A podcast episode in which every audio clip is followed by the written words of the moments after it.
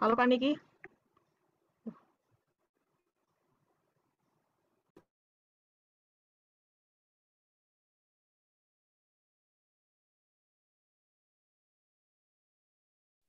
Halo, Teh.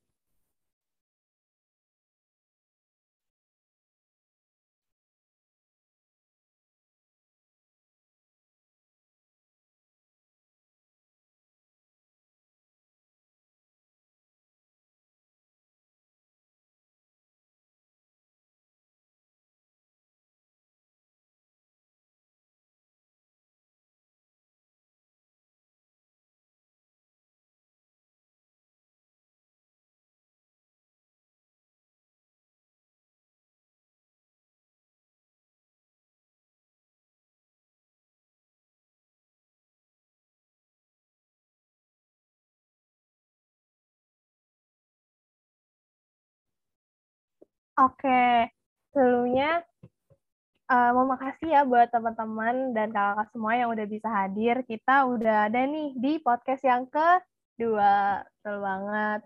Nah, ini udah podcast yang kedua nih. Podcast yang pertama, kalau misalnya teman-teman semua dan kakak-kakak pada belum ikut kemarin, boleh banget ya dicek di uh, podcast KSP nanti bakal di-post kok.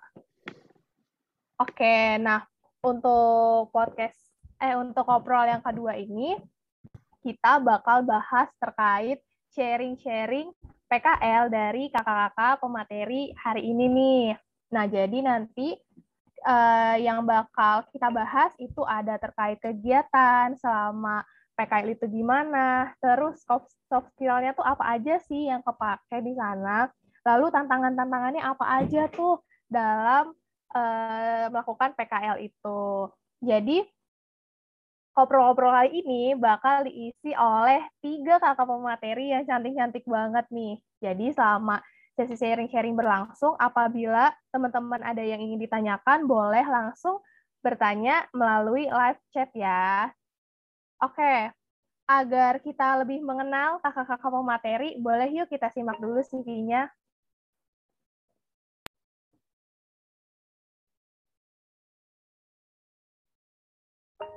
Oke, untuk pemateri pertama ada Kak Ashila. Nah, Kak Ashila ini merupakan salah satu anggota KSP yang ke-17, di mana Kak Ashila itu sekarang menjabat sebagai Kepala Departemen Kaderisasi di KSP.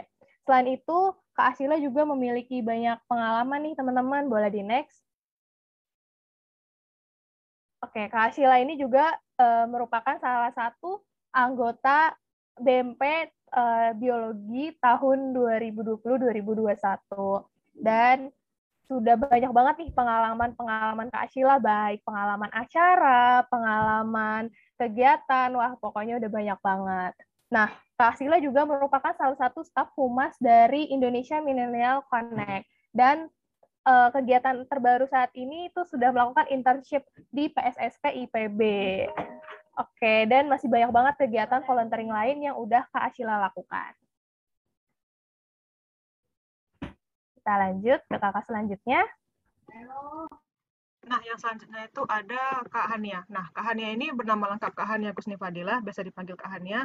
Nah, eh, boleh tolong di, di untuk pengalamannya. Nah, untuk pengalaman organisasi Kak Hania ini cukup banyak ya teman-teman, mulai dari uh, staf di BEM Pendidikan Biologi, jadi kepala departemen uh, pendidikan dan penelitian di BEM, pen, apa, BEM Biologi di periode tahun 2020 sampai 2021, dan yang terbaru itu ada staf Entoma kelompok studi primata Makaka UNJ untuk periode tahun 2021 dan 2022. Nantro, nantro. Oke, kita lanjut ke kakak selanjutnya. Oke, yang terakhir ada Karania Sulfiani, yang biasa dipanggil Karania. Karania ini juga merupakan salah satu anggota aktif KSP Maka KWNJ Angkatan 17. Dan lanjut, Kak Karania terakhir merupakan salah satu anggota dari Departemen Kominfo. Lanjut. Tunggu ya. Oke, Kak Rania ini juga udah memiliki banyak banget nih riwayat anggota organisasi dengan berbagai macam acara-acara lainnya. Maka dari itu, wah karirnya udah keren banget deh. Nah, pengalaman terakhir di Karyani juga internship melalui PKL yang sudah dilakukan. Oke, karena kita udah kenal nih sama kakak-kakaknya, ada Kak Ashila, Kak Hania, Kak Rania. Mungkin kita sapa dulu kali ya kakak-kakaknya. Assalamualaikum, selamat malam Kak Ashila. Halo, malam Niki sama Apa Vela. kabar nih Kak? Alhamdulillah masih waras ya. Gimana Niki sama Vela nih? Sehat, masih waras juga Kak. Alhamdulillah baik, Kak. Assalamualaikum Kak Hania, selamat malam, Kak. Yeay, Waalaikumsalam. Selamat malam, teman-teman. Gimana kabarnya, Kak? Sehat, Kak? Ah, Alhamdulillah sehat. Terima kasih. Gimana kalian kabarnya? Masih sehat? Alhamdulillah sehat, Kak. Sehat walafiat. Sehat Kak. Nah, terakhir nih ada Kak Rania. Assalamualaikum Kak Rania, selamat malam Kak. Waalaikumsalam, malam juga semuanya. Apa kabar nih Kak? Hmm, eh, Alhamdulillah masih baik-baik aja sejauh ini. Mantap. Oke, karena kakak-kakak pemateri kita udah pada lengkap nih, dan teman-teman lain juga udah pada penasaran banget kan soal diskusi kita nih, obrolan kita pada malam hari ini. Mungkin biar tambah lebih semangat, kita jargon dulu kali ya. Kita udah lama nih nggak jargon. Aku yang pimpin ya. Semuanya jangan lupa on mic, on mic, on mic guys. Ayo. Kalian semua yang kakak UNJ. Inisiatif, Inisiatif, kreatif, kreatif, kontributif. Wih, kangen banget deh. Oke, makasih nih buat teman-teman dan kakak-kakak semua untuk semangatnya pada malam hari ini. Langsung aja ya kita mulai ke sesi sharing-sharing pengalaman PKL atau praktik kerja lapangan terkait primata dan ekologi pada malam hari ini. Oke, tanpa basa-basi lagi, langsung aja kita mulai ke pertanyaan pertama. Boleh nih, ke Kasila dulu deh, Kasila. Kemarin tuh Kasila PKL tuh di mana ya, Kak? Terus sama kapan tuh Kak PKL-nya? Kalau aku PKL di PSSP IPB, Pusat Studi Satwa Primata. Eh, tepatnya sih kalau aku di Lab Bioteknologi Hewan. Terus eh, selama bulan Juli aja sih satu bulan dari tanggal 1 sampai tanggal 30.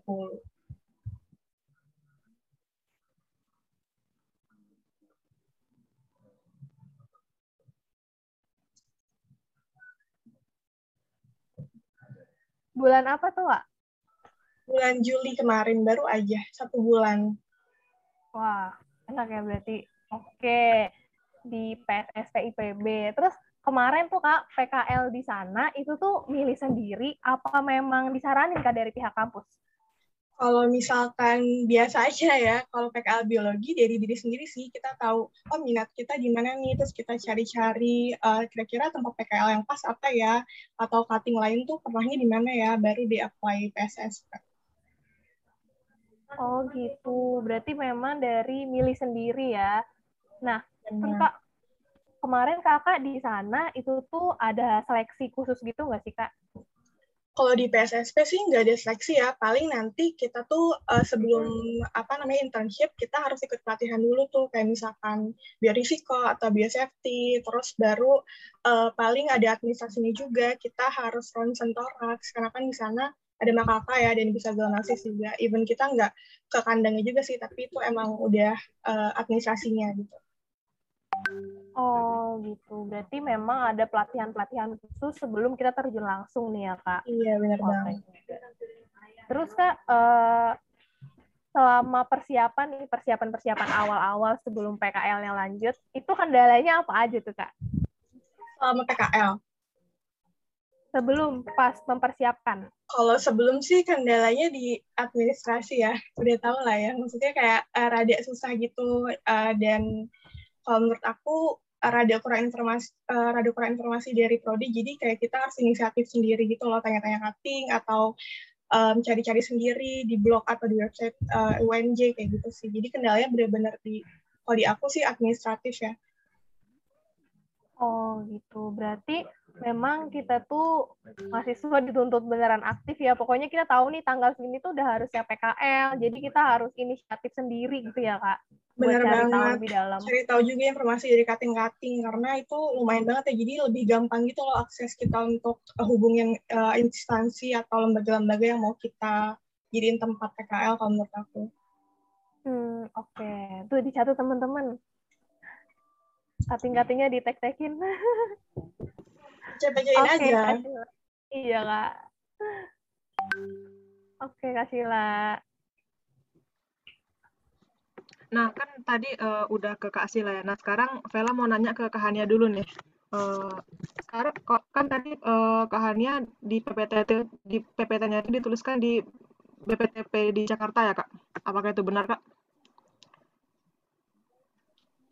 Iya, betul, Vela. BTW, sorry. Iya, aku harus off cam. Oh Karena iya, sinyalku Kak. jelek banget. Nggak apa-apa, Kak. Nah, itu eh, kalau Kak Hania PKL-nya itu eh, kapan ya, Kak? Dan sampai kapan? Berapa lama? Eh, sebenarnya aku udah kirim dari sekitar bulan September. Hmm. Dari Juli sebenarnya dari Juli beresnya eh, se- eh, di September, Juli Agustus September. Tapi karena PPKM jadinya aku baru mulai di bulan September dan beres ya beresnya baru-baru banget kemarin. Jadi aku mulai dari tanggal 16 Agustus sampai ke 24 September kemarin. Gitu. Jadi kayak mundur gitu karena PPKM. Oh, jadi kalau kalau selama PPKM gitu berarti Kakak emang PKL-nya tuh online atau gimana, Kak? Enggak, aku tetap masuk tiap hari gitu. Oh, gitu. Nah, itu kalau Kak Hania eh, menyiap apa untuk milih eh, PL di tempat itu, Kakak pilih sendiri atau ditentuin dosen juga, Kak? Eh, kalau aku karena aku bidangnya tumbuhan ya, jadi em, kalau aku dan teman-temanku ini jadi sebelumnya kita udah udah melamar lah ya jatuhnya melamar dosen pembimbing. Terus sama dosen pembimbing kita dibuatkan satu grup. Terus dari situ eh, kita rapat, kita diskusi sama dosen pembimbing, terus bahas soal peminatan. Habis itu eh, diberi sedikit ya saran gitu sama dosennya ini bisa ke sini bisa ke sini bisa ke sini tapi memang di akhirnya kita tetap pilih sendiri karena kan walaupun kita mau ke suatu tempat tetap harus sesuai sama kondisi ya sama tempatnya juga nerima atau enggak gitu jadi tetap diskusi dulu sih sama dosen pembimbing gitu Oh, jadi eh, berarti kalau kalau misalnya emang se apa se, sebelum milih tempat PKL tuh emang disarankan untuk sesuai dengan peminatan banget ya, Kak? Biar ngejalaninnya tuh sesuai dengan hati gitu. Nah, eh, sebenarnya kalau bisa kayak gitu sih Oke, Kak. Nah, itu untuk Kak Hania, eh, PKL di BPTP Jakarta itu ada seleksi nggak sih, Kak? Atau ada syarat khusus gitu untuk bisa masuk ke sana? syarat khusus yang pasti tanggal ngajuin sama tanggal kita mau mulai PKL-nya tuh cukup jauh gitu loh. Jadi Hmm. dipastiin kalau kita mau uh, ngajuin PKL itu ya minimal seminimal minimalnya satu bulan sebelum kita mau PKL di sana itu surat udah masuk ke sana karena banyak yang daftar ke sana kan. Hmm. Jadi kita cepet-cepetan. Selain itu, apakah ada lagi, Kak? Atau cuman itu aja? Udah sih itu aja kayaknya. Hmm, oke, Kak. Nah, sama kayak Kak Asila tadi, kalau Kak Hani ada kendala nggak sih, Kak, untuk mempersiapkan eh, PKL di BPTP Jakarta ini? Uh, aku sebenarnya kalau kendala sama sih sama Sheila? Lebih ke ya alur tanda tangan berkas-berkas segala macem sih yang bikin ribet. Karena itu kan bolak-balik segala macem ya. Terus lama juga. Sedangkan slot di sana tuh udah takutnya udah keisi gitu loh. Jadi emang harus pintar-pintar kita jalin komunikasi di antara kita sama balainya gitu. Karena kalau komunikasinya kurang baik nanti nanti pasti penuh deh. Dan kita nggak dapat tempat PKL gitu jadinya. Kayak gitu deh Oh gitu ya Kak. Jadi eh, berarti kendalanya itu kurang lebih sama ya Kak kayak Kak Asila mulai dari administrasi ya gitu ya Kak untuk apa se- Iya. sebelum PKL itu dilakukan. Oke iya Kak, benar banget boleh Niki? Oke, udah di Kak Hania tuh. Sekarang Kak Karania deh. Karania, gimana nih Kak PKL tuh kemarin kapan tuh Kak? Kapan aja? Sama di mana? Eh, jadi aku PKL di Lembang, Bandung, di UPTD, BPTSP, dan HPT Cikole Lembang, itu tuh singkatan dari Balai Pengembangan Ternak Sapi Perah dan Hijauan Pakar Ternak Cikole Lembang, Bandung. Aku PKL dari tanggal 16 Agustus sampai 17 September, sekitar satu bulanan lah. Oh, berarti hampir sama ya rata-rata ya Kak, sebulan plus apa kurang lebih sebulanan masa PKL-nya. Di luar administrasi tentunya. nah, terus Kak, eh, kemarin Kakak juga sama Kak itu milih sendiri atau diarahin tuh sama dosen? Uh, sejujurnya ada cerita yang lumayan rumit banget di sini. Jadi tuh uh, yang tadi Kak Hania bilang, kita harus pinter-pinter komunikasi kan. Jadi sebelumnya aku nggak ngajuin di sini. Tapi ternyata surat administrasinya itu emang agak lambat banget prosesnya. Jadi pas begitu aku mau ngajuin ke tempat yang awal, itu udah nggak ada lagi stoknya. Jadi udah full semua itu kuota mahasiswanya. Akhirnya aku nyari-nyari lagi semua yang buka di mana dan ketemunya di sana. Dan itu jauh banget sih sebenarnya, sampai ke Bandung-Bandung. Tapi ya mau gimana kan? Oh gitu ya kak. Terus kak terkait informasi dia full atau enggak itu disediakan oleh pihak kampus atau kita buka sendiri nih kak di website uh, mereka? Um, biasanya aku nge-email kan. Nah itu ada balasan emailnya kalau ternyata udah nggak nerima, udah nggak bisa gitu. Jadi ya ampun sedih sih sebenarnya. Tapi ya mau gimana? Mana situasinya juga lagi pandemi kan nggak bisa banyak-banyak masuk semua gitu mahasiswa biologi UNJ gitu. Oh gitu. Berarti memang benar-benar kita harus mandiri banget ya, ngajuin sendiri, ituin sendiri, sana sendiri. Gitu. Keren-keren, kayak ngelamar kerja. Nah terus kak, berarti uh, pas kakak masuk di sana itu ada seleksi-seleksi khusus nggak kak? Uh, Enggak sih, alhamdulillah. Malah pihak sana itu aku beruntung banget sih, alhamdulillah dapatnya itu baik banget. Bahkan adminnya sendiri yang nanyain ke aku, Teteh suratnya udah dikirim atau belum ya? Kira-kira Teteh jadi nggak ya PKL di sini? Gitu benar-benar memastikan untuk pendidikan itu diutamakan sekali ternyata di sana gitu. Jadi ya nggak serumit yang dibayangkan sih sebenarnya kalau di sana itu. Oh gitu, berarti memang pihak sana itu juga mendukung sangat baik ya buat ya. semua yang pada mau PKL nih. Wah, ya, banget kalau gitu. Pas aku datang ke sana juga sempat ngobrol sama kepala balainya dan kepala balainya itu bilang sendiri ke aku bahwa pihak Provinsi Jawa Barat sangat mendukung para pelajar yang memang mau menempuh pendidikan di sini gitu. Jadi itu kayak jadi prioritas gitu di sana. Ibaratnya kalau misalnya ada yang mau melamar kerja dan ada yang mau menempuh pendidikan, maka prioritas utama ini adalah menempuh pendidikan katanya. Ibaratnya sih kayak gitu. Oh. Seru sih. Oh gitu ya. Berarti sebenarnya kalau kayak gitu kita nggak perlu pas butuh PKL banget ya nggak sih kak? Kita daftar iya. aja dengan tujuan mau belajar udah bisa ya. Seru banget pokoknya di sana adminnya seru banget sih intinya. Baik banget intinya itu ya. Gitu. Menarik nih ya kak. Nah terus kak berarti sejauh ini kendala-kendala kakak nggak begitu rumit dong nih kak. Apa aja nih kak kendalanya? Kendala pertama sama kayak yang lain, administrasi jelas. Dari pihak kampus itu lama banget, nungguin tanda tangannya, surat menyurat, bolak-baliknya, ah ya ampun itu pusing banget kalau inget-inget flashback ke belakangnya. Dan kendala kedua itu karena jauh. Dari Jakarta ke Bandung itu jauh banget, dan syaratnya itu harus tes PCR. Nah, ini sempat ada miskomunikasi antara aku sama pihak balai karena kan tes PCR itu datangnya itu satu kali 24 jam. Jadi pihak balai ini sempat nanya mau datang kapan gitu. Aku bilang saya nunggu tes PCR dulu pak gitu. Oh ini mesnya udah disiapin gitu. Jadi kayak udah pihak balainya semangat banget gitu di sana. Emang kita tuh di sana disediain mes sih. Jadi untuk masalah tempat tinggal itu gratis semua dijamin. Wah baik banget ya pihak pihak sana udah langsung menyediakan semua fasilitas yang dibutuhkan mahasiswa gitu. Ngerti banget kayaknya dia tuh. Oke, makasih nih Karania buat intronya menarik ya buat Karania.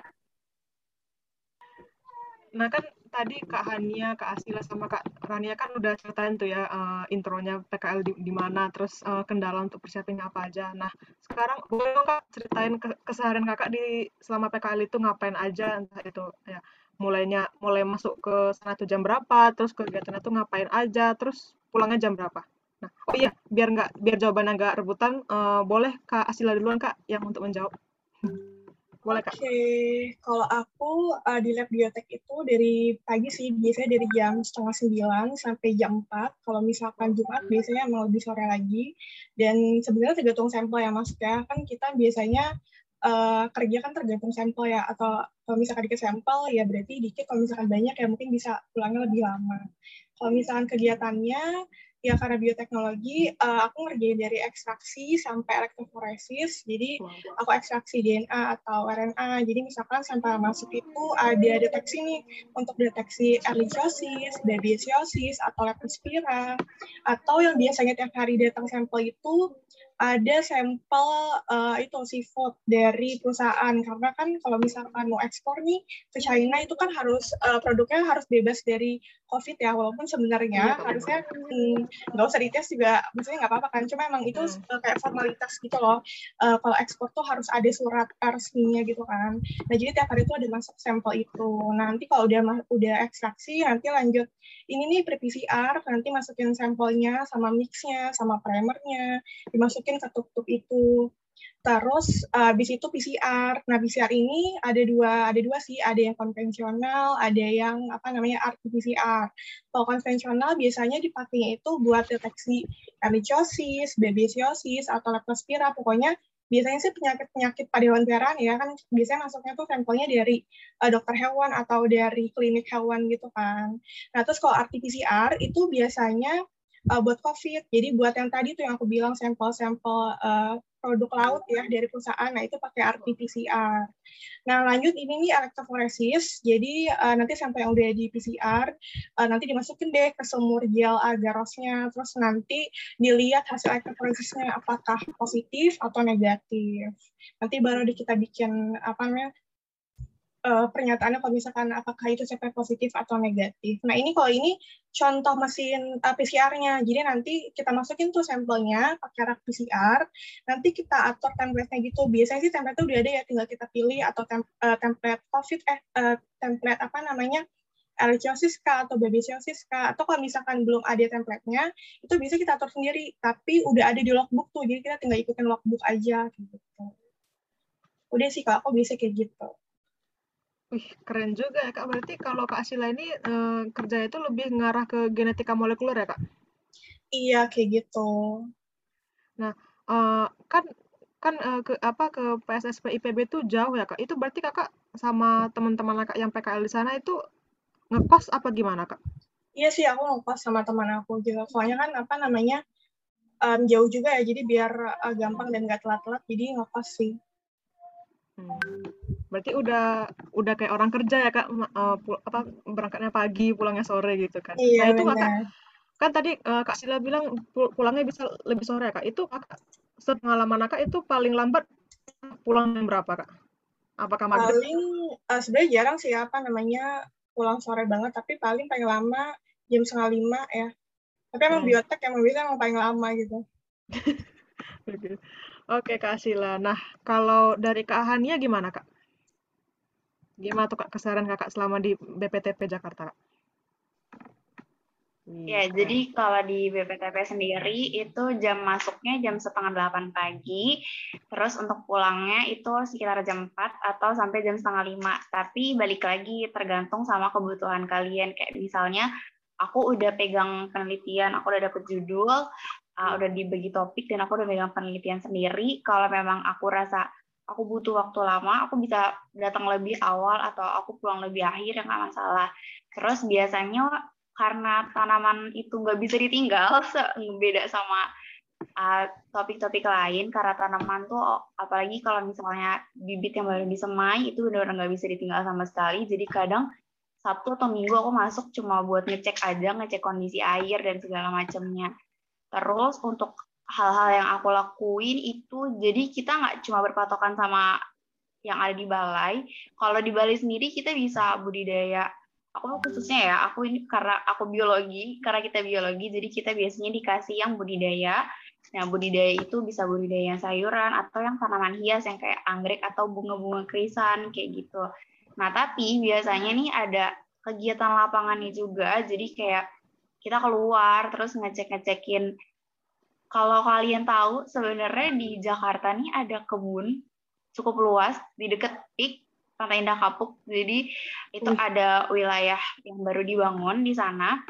Itu tadinya uh, wilayah uh, yang diubah gitu dari tempat yang kurang baik kemudian diubah jadi wilayah bentuk pertanian segala macamnya. Jadi kita juga ke sana untuk ngecek tanaman-tanaman yang ada di sana buat ngecek tanaman di sana. Ada padi ada jagung segala macam. Terus buat nyemai juga ngecek kondisi terus ngecek pembibitan dan sebagainya macam kayak gitu sih.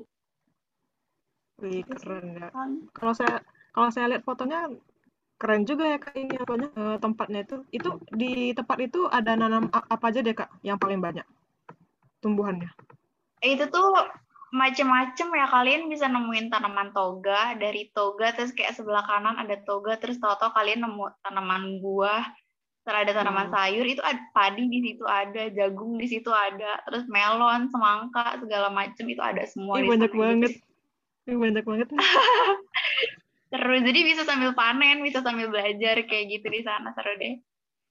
Itu panennya boleh dibawa pulang kak atau nggak boleh? Hasil panennya?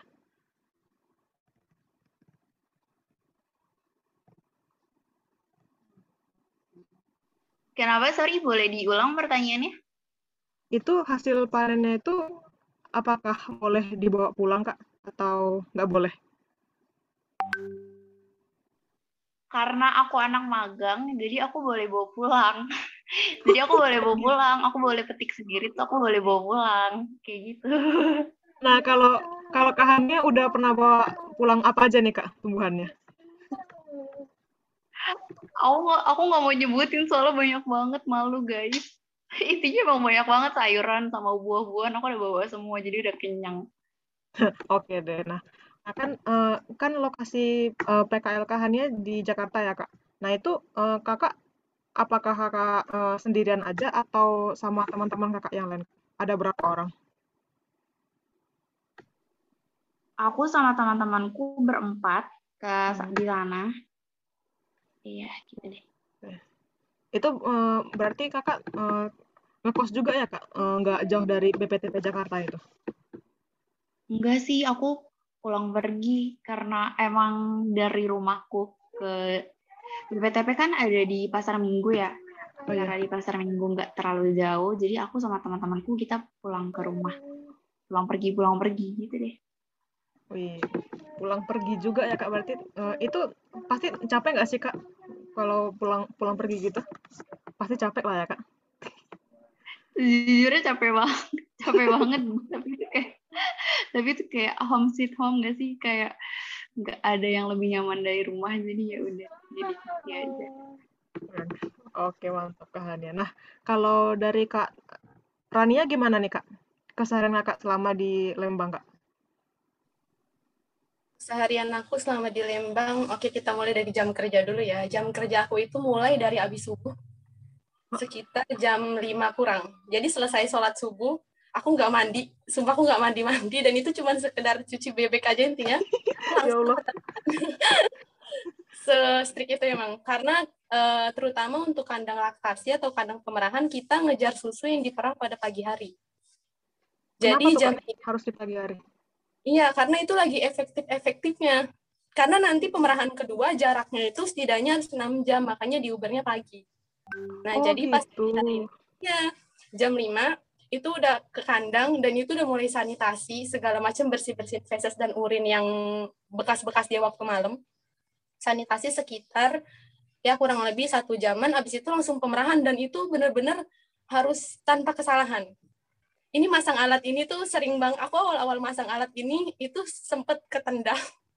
Ketendang sampai sakit banget cuma nggak bohong karena alatnya ini tuh gimana ya kalau kamu nggak bisa megang itu selalu copot kalau emang jadi tuh dia kayak semacam penyedot gitu sih ya jadi kalau Hmm. kamu nekan yang nggak bener itu dia copot terus dan itu nggak nyaman buat sapinya kan jadi kadang sapinya ini suka ngamuk gitu loh itu awal-awal aku sampai mau nangis gara-gara ketendang sapi ini kan itu pertama kalinya aku merah gitu Nah, tapi sebelum pemerahan ini, itu ada yang disebut sama dipping sama stripping. Jadi Hmm. yang pertama itu stripping dulu, itu tuh merah pakai tangan, pakai jari biasa. Nanti ada wadah warna hitam, nah itu dilihat apakah susunya ini menggumpal atau enggak. Kalau ternyata susunya menggumpal, sapi yang ini bakal dilewatkan. Dan nanti bakal ada semacam cek kesehatan atau uji lebih lanjut kualitas susunya ini masih layak dipertahankan atau enggak gitu. Atau mungkin sapinya punya penyakit atau apa gitu misalnya. kayak gitu itu mulai dari jam 5 pagi selesai jam 5 pagi sampai jam 7 istirahat jam 7 sampai jam 8 sekitar satu jaman kita istirahat jam 8 balik lagi itu sanitasi lagi cek kontrol air, cek kontrol makan dan lain-lain. Karena sapi itu kan nggak bisa gerak sendiri kan, dia hewan Iya, gitu ya. Dia cuma Kak. ngertinya ngomong, cuma ngomong mo gitu. Kita nggak tahu dia kenapa. Kan. Benar. Jadi kita ngikutin jadwal, kita sanitasi lagi, kita kasih pakan, kita kasih konsentrat, kita kasih vitamin dan lain-lain. Itu sekitar jam 8 sampai jam mm, 11. Nah, nanti jam 11 sampai jam 1 istirahat. Jam 1 balik lagi kita sanitasi lagi. Karena ini bakal jadi pemerahan kedua sekitar jam 3 sore. Jadi di sini ngebut banget semuanya ekstra ngebut. Intinya kamu benar-benar banget karena kalau ngelakuin kesalahan kayak ngerasa bersalah. Karena ternyata ngumpulin satu liter susu itu sesusah ini gitu. Aku baru ngerasain ya ampun ternyata kayak gini jangan buang-buang susu. Intinya pas aku balik dari sana aku langsung ngerasa jangan buang-buang susu. Radinya sayang gitu. Kayak Ya gitu tiga merah lagi eh, terus habis itu merah sampai sekitar jam limaan baru pulang. Itu udah capek udah udah lemes udah udah nggak tahu udah ngawang-ngawang semuanya waktu itu gitu. Sampai hari pertama kedua ketiga itu kayaknya aku sampai pakai koyo karena saking saking capeknya gitu. Secapek itu kerja di kandang gitu bener-bener tapi alhamdulillahnya karena pernah FT terus pernah naik gunung jadi ya nggak terlalu capek banget tapi tetap aja ya namanya keporsir gitu. Nah topik penelitian aku ini kan di sini tentang inseminasi buatan. Jadi pertama jadwal itu bakal dibagi dulu. Kita bakal mm, seluruh kandang yang ada di sana. Ada kandang pedet, anak sapi yang baru lahir. Aku paling suka di kandang ini karena sapinya nggak macam-macam dan masih lucu-lucu. Jadi kita bakal ngasih susunya gitu. Aku nggak ada fotonya sih. Jadi kita bakal ngasih susu langsung ke anak pedet. Itu susunya langsung diperah dari indukannya. Itu untuk pedet oh, sekitar umur 0 sampai 1 bulan. Nah, ini pedet koloni yang aku lagi siramin ini umur sekitar 4 sampai 15 bulan mereka ada di sini dan ini mereka lagi jahil-jahil suka aku lagi nyiramin dan itu sering banget diseruduk gitu loh. Diseruduk, dijilat, Ya Allah. digigit, rasa intinya itu. Ya Kayak Allah, gitu bener diseruduk. Iya beneran diseruduk kayak di toel-toel gitu intinya emang seiseng itu mereka gitu loh dan emang asik banget sih sebenarnya. Nah setelah kita kerasin semua kandang laktasi, pedet, kandang melahirkan sebenarnya yang lebih sensitif sih kandang melahirkan ya karena Hmm. kayaknya hampir semua makhluk hidup kalau lagi hamil itu sensitif ya jadi perawatannya Iya, emang bener, agak bener. gitu kalau kandang Hmm. melahirkan jadi nggak boleh masuk ke kandangnya langsung tapi kita ngebersihinnya dari luarnya gitu. Nah nanti setelah semua kandang udah dirasain sekitar itu tiga mingguan atau tiga minggu kurang baru fokus ke penelitian masing-masing. Di sana sistemnya kayak gitu. Jadi aku baru fokus ke inseminasi buatan tuh penelitian PKL aku. Nah yang tadi foto sebelumnya tuh eh, sejujurnya biologi tuh nggak pernah dapet yang namanya praktikum inseminasi buatan. Sama sekali nggak pernah. Kita cuma tahu teori tentang inseminasi buatan tapi kita nggak tahu cara nerapinnya gimana kan. Jadi pas begitu aku terjun ke lapangan dokter hewan ini langsung ngomong ke aku ayo coba inseminasi buatan dan aku di situ diam serius dok kayak nanti kalau sapi sapinya kenapa-napa gimana? Nanti sih disalahin. Aku bilang gitu oh nggak apa-apa kan ada saya. Dokternya ngomong gitu. Dan mereka sesantuy itu gitu loh. Bener-bener kayak gitu. Jadi aku diminta buat langsung nyoba IB ayo nggak apa-apa sih tuntun gitu. Bahkan aku nyoba palpasi rektal di mana kamu masukin tangan ke serviks sapi itu Oh, aku iya, rasain iya. semua semua itu sensasinya aneh banget gitu. Ini ini pas aku nyoba Ya ini sama eh, salah satu paramedik dan dia lulusan IPB gitu. Jadi dia kayak ngebanggain alma mater gitu lah intinya. Jadi kita sering Hmm. ngobrol emang ngobrol-ngobrol santai gitu di sana. Aku diminta untuk bantu mereka IB gitu. Katanya oh nggak apa-apa dong anak biologi kan belajar semuanya gitu. Mereka selalu mikir kayak gitu gitu. Jadi oh Wow. mantap banget sih. Jadi sana aku diajarin inseminasi buatan palpasi rektal terus juga deteksi birahi aku kan sebenarnya emang nggak nggak apa ya kayak nggak terlalu fokus ke hewan kan. Tapi di sini aku jadi ngerti kayak oh ternyata kayak gini ya hewan seru juga gitu. Ngurusin sapi itu ternyata seru banget gitu. Jadi pas cek kesehatan karena ada beberapa kasus di sana pas aku datang aja itu udah tiga anak sapi yang mati karena kasus diare. Dan itu tuh butuh penanganan medis gitu kan. Dan dokter hewan ini kayak selalu bilang ayo anak biologi nyoba mau nyoba nyuntik sapi nggak aku langsung diem di situ serius aku batik serius aku diajarin nyuntik intravaskular intramuskular semuanya aku diajarin di situ kayak Wow. gila Gila. tau gini sih jadi dokter hewan aja nggak usah jadi biologi. Iya juga ya, Kak. seru kayak gitu. Di sana dokter hewan ada tiga dengan dua paramedik. Dua paramedik ini adalah inseminator yang ngelakuin inseminasi buatan ke sapi. Nah, ini waktu kontrol air minum di pedet koloni karena uh, di sini air minumnya belum otomatis, nggak kayak di kandang laktasi satu dan dua atau kandang pemerahan ya itu disebutnya pemerahan susu. Jadi di sini kita harus isi otomatis sekitar jam satu jam 2 siang. Gitu sih. Yang aku lakuin banyak sebenarnya tapi kurang lebih kayak gitu. ekstrim juga ya yang yang dilakukan Kak Rania dari subuh sampai iya, sore gitu. Saya jadi penasaran sih Kak apa ya beneran kayak gitu ya. Tapi berarti uh, uh, yang Kak Rania itu lakukan itu berarti emang emang memantau sapinya tersebut gitu ya Kak? Iya. Untuk pengurus susunya itu. Benar. Mantau dari pagi sampai sore intinya. Bahkan malam jam 8 aku pernah ke kandang cuma buat mantau deteksi birahi. Sampai oh, jadi malam juga juga ke kandang kak kalau iya, malam-malam ya, gitu? Iya sih, tapi aku izin waktu itu karena penelitian PKL aku kan ada deteksi birahi dan deteksi birahi itu puncaknya sekitar malam atau hmm. enggak dia di hari. Biasanya kelihatan tuh. Nah kalau jadi tuh kita mantaunya nggak boleh dekat harus dari jarak jauh kan. Nah aku tuh udah jaraknya sekitar 15 meter dari si sapi ini. Itu aku malam-malam dingin banget itu 1200 mdpl. Gak bayangin itu dingin banget intinya malam-malam. Ya Allah, dingin banget.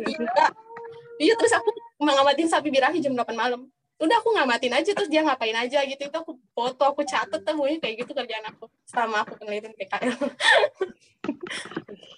mantap juga yang dikerjain kak Rani selama di sana nah oke okay deh kak kita ke pertanyaan selanjutnya itu uh, kak kakak itu PKL apakah itu sambil kuliah juga kak uh, ngambil mata kuliah di kampus atau tetap emang beneran fokus ke PKL gitu nah kan tadi kak Rani udah jawab terakhir ya mungkin boleh kak Rani dulu yang jawab duluan sekarang Oh, aku lagi. Iya. iya. Jadi kan kuliah kalau nggak salah dimulai dari tanggal 23 nggak sih? 23 Agustus. Iya. Ya, aku ngezoom sambil bersihin kandang. Kayak gitu. Sampai aku sempet Iya, aku sempet izin sama Mem Ayu waktu itu. Karena sempet on ya sapinya kedengeran. Terus itu kayak langsung kaget gitu kan. Itu suara sapi gitu. Aku bilang uh, aku sempat izin ke beberapa dosen yang waktu itu aku ambil mata kuliahnya uh, izin untuk nyambi PKL atau bahkan gak hadir sama sekali. Karena kadang kalau kita terjun ke lapangan kita tuh nggak bisa nggak bisa kayak kita minggir dulu nggak bisa. Sapi itu kan nggak bisa ngerawat dirinya sendiri gitu loh. Dan iya, kita harus mereka gitu kan. Oh, jadi aku izin sama sekali nggak hadir. Kadang sama sekali nggak nyaut gitu loh. Karena ya itu aku harus bersihin. Paling kalau bisa nyaut pun itu kalau seandainya lagi senggang gitu. Kadang rapinya lebih awal itu bisa. Tapi kalau lagi nggak bisa ya ya udah sama sekali nggak join. Oh jadi emang emang ini ya kak? Emang uh, nggak nggak apa ya nggak nggak nggak bisa semua waktu itu nyambi gitu ya kak sama iya, kuliah iya, di kampus gitu ya benar. tapi untungnya tuh dosennya tuh paham ya kak kalau yang kakak urusin tuh sapi gitu Nah, kalau dari Kak Hania sendiri gimana, Kak?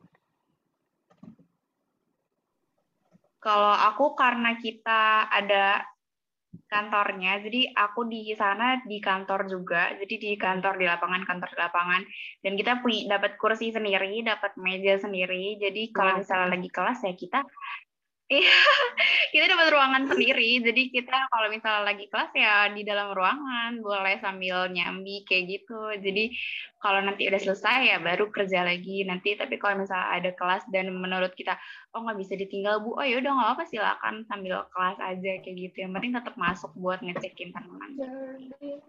Jadi fleksibel lah gampang. Jadi dari dari dari pihak sana pun juga udah paham lah ya kak kalau apa juga nyambi gitu uh, kuliah di kampus. Nah kalau dari Kak yeah. sendiri gimana Kak? Aku sama sih kurang lebih karena kan Juli masih ada apa namanya perkuliahan ya. Jadi emang dari awal aku ke kepala labnya udah bilang kalau misalkan uh, ini sebenarnya masih ada perkuliahan nih pak. Walaupun emang nggak nggak uh, banyak banget nggak padat banget tapi emang jadi nanti kalau misalkan ada kelas kita dikasih ruangan juga sama nanti kita belajar di ruang itu. Tapi kalau misalkan ada sebenarnya kalau misalkan ada sampel yang penting dan itu maksudnya kayak emang penelitian kita juga dan kalau misalkan kayak contohnya waktu itu aku udah uh, presentasi TPKI ya emang kadang aku lewatin itunya sih karena aku udah izin juga ke Bu Reni dan boleh-boleh. Jadi sebenarnya kayak dilihat lagi sih kayak ini tuh mendingan uh, pakai L-nya dulu atau itunya dulu sih kalau aku. Oh jadi uh, manajemen waktu itu emang benar-benar diuji gitu ya kak antara PKL sama kuliah Hmm, di mantap. kampus gitu. Ya kan?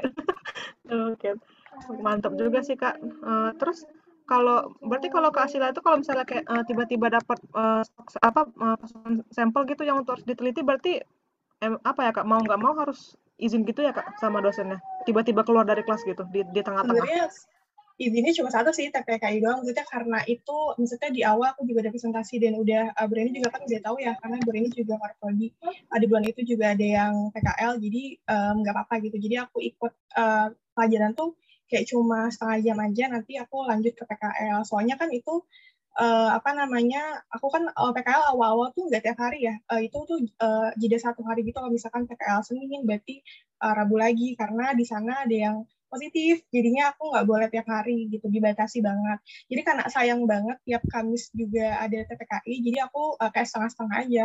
TPKI bentar lanjut ke PKL Oke. jadi eh, jadi emang emang ini ya kak kayak mau mau nggak mau tuh harus nyambi kalau nggak ya nggak bisa nyambi sama sekali gitu ya kak iya benar oke banget kak thank you Nah, boleh nih Nah, tadi tuh kakak udah cerita terkait kegiatan kakak, kurang lebih itu seperti apa pada saat PKL. Terus ternyata nyambi juga nih pas kuliah itu bakal PR banget ya kalau misalnya kita nanti PKL-nya offline ya. Apalagi kelas kan ini masih online ya, jadi ada sedikit kemudahan bisa ngikut kelas. Kalau offline, uh, mateng ya. Terus kak, kan eh, pasti kakak selama kuliah, terus ikut organisasi juga, salah satunya KSP, itu kan pasti kita mengasah kemampuan kita kan, skill-skill kita. Dan salah satunya tuh ada soft skill soft skill uh, yang kakak bangun gitu selama perkuliahan dan ikut organisasi. Nah kira-kira soft skill soft skill itu tuh ada nggak sih kak yang kepake di PKL-nya kakak? Mungkin boleh nih dari kak Hania dulu.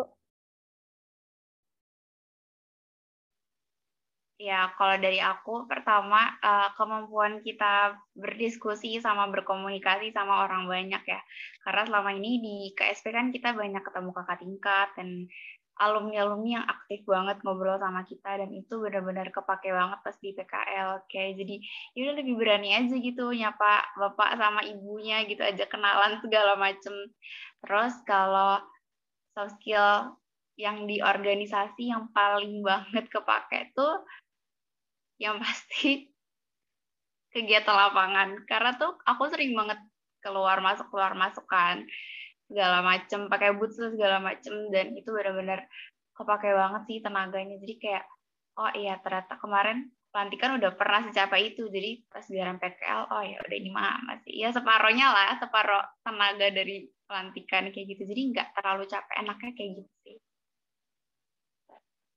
Oh, berarti uh, baik itu kita kemampuan berkomunikasi, terus kegiatan lapangan ya, karena PKL kakak ke lapangan nih terjun langsung. Terus uh, mungkin kalau dari Kak Sheila gimana nih Kak? Kalau aku sama sih sedikit, cuma karena aku lab, uh, sama juga komunikasi, kan karena kalau PKL itu kan maksudnya kita kayak uh, magang gitu, internship yang uh, di sana gitu maksudnya udah keren-keren banget orang-orangnya, udah dokter banget. Jadi gimana sih kita menyesuaikan diri untuk uh, bicara sama mereka gitu, walaupun kita butuh ilmu, tapi kita tahu nih uh, gimana caranya ngomongnya biar enak juga dan uh, biar ke depannya juga kan kita PKL tuh kan bisa sebulan, dua bulan, biar lancar juga. Terus yang kedua paling aku, kalau aku sih di manajemen waktu ya, karena kan itu benar-benar kuliah, PKL dan organisasi, jadi ya mantap rasanya lah jadi harus pintar-pintar kayak oh berarti ini jam segini gue harus ini jam segini gue harus ini gitu Wah, oke. Okay. Berarti sama juga nih ya, Kasila, terkait komunikasi dan uh, manajemen waktu nih tambahannya. Kalau dari Karania gimana nih, Kak? Terkait soft skill, soft skill-nya nih, Kak. Kayaknya yang disebutin semua tadi udah ya termasuk komunikasi, manajemen waktu, terus terjun ke lapangan juga udah kayak bersyukur sih ya pernah ikut pelantikan, pernah FT juga, jadi kayak udah ngerasain rasanya tinggal di lapangan, maksudnya kayak gitulah kondisinya gitu. Jadi ibaratnya kayak oh alhamdulillah punya pengalaman jadi nggak terlalu shock berat banget karena aku kan bertiga sama teman aku dua orang. Dan yang dua orang ini tuh belum kayak apa ya belum terbiasa ke lapangan gitu lah. Nah jadi mereka nih ada yang satu yang shock banget gitu sampai sempet sakit gitu. Itu ikut itu kena hipotermia karena dingin banget. Kalau malam itu nyentuh 11,8 derajat Celcius waktu itu. Saking dinginnya bahkan itu selimut tiga lapis itu tetap tembus gitu. Dan kayak apa ya aku ngerasa karena pernah naik gunung terus juga pernah terjun ke lapangan aku ngerasa oh alhamdulillah banget pernah ngerasain. Jadi nggak sesok inilah gitu. Walaupun medannya agak lebih ekstrim tapi setidaknya uh, tubuh tuh kayak udah oh udah pernah. Jadi ya udahlah kita lebih biasain diri gitu Oke, berarti kalau kayak gitu nih uh, tadi ada diskusi cara komunikasi. Mungkin kan kita juga karena mahasiswa harus berani bertanya ya. Kalau nggak bertanya nanti sesat di jalan. Bertanya sama uh, apa ibu-ibu atau bapak-bapak pendamping uh, kita di sana di PKL. Tadi juga ada terkait kegiatan masih masih maba tuh kemarin yang belum ngerti lapangan banget, terus terjun ke lapangan waktu pelatihan itu agak shock nih. Dan untungnya di KSP udah dilatih terkait pelantikan itu dan udah ngerasain gimana sih di lapangannya kurang lebih udah tahu lah ya uh, yang diwas-waskan itu apa saja. Lalu terkait manajemen waktu yang memang itu penting banget kita ada kuliah, ada PKL, ada organisasi. Wah, mantap pol banget deh. Langsung dihajar tiga. Nah, uh, terus Kak, pastikan selama kakak PKL tuh di tengah-tengah PKL ada aja kan ya kendala-kendala yang kakak rasain. Kira-kira kendala-kendalanya itu apa aja sih kak yang kayak, wah nggak nyangka banget nih ternyata kayak gini gitu. Mungkin boleh nih dari Kak Ashila dulu. Oke, kalau dari aku karena uh, masuknya kan di biotek ya, jadi kan kalau di PSSP kita apply itu kita nggak bisa milih mau di lab mana gitu kan, jadi emang dilihat dari kepala labnya yang kosong di mana nanti kita ditempatin di situ. Nah karena aku di biotek dan emang gak ada praktikum sama sekali dari mikro, jadi benar-benar um, awam banget gitu loh. Kan uh, di awal tuh ditanya kan, ini bantu ini ya, bantu ini, kamu udah bisa kan, udah pernah terus eh, ya jawab jujur aja ya nggak pernah maksudnya kayak benar-benar baru tahu materinya aja belum aplikasinya tuh belum tahu. Tapi alhamdulillahnya di sananya baik sih benar-benar diajarin materi di dalam praktikumnya. Baru nanti kita benar-benar pengertiannya sih. Kalau dari aku sih paling itu ya karena benar-benar apa namanya ternyata alat-alatnya tuh banyak banget dan awam banget. Cuma dilihat dari video kan kalau kita praktikum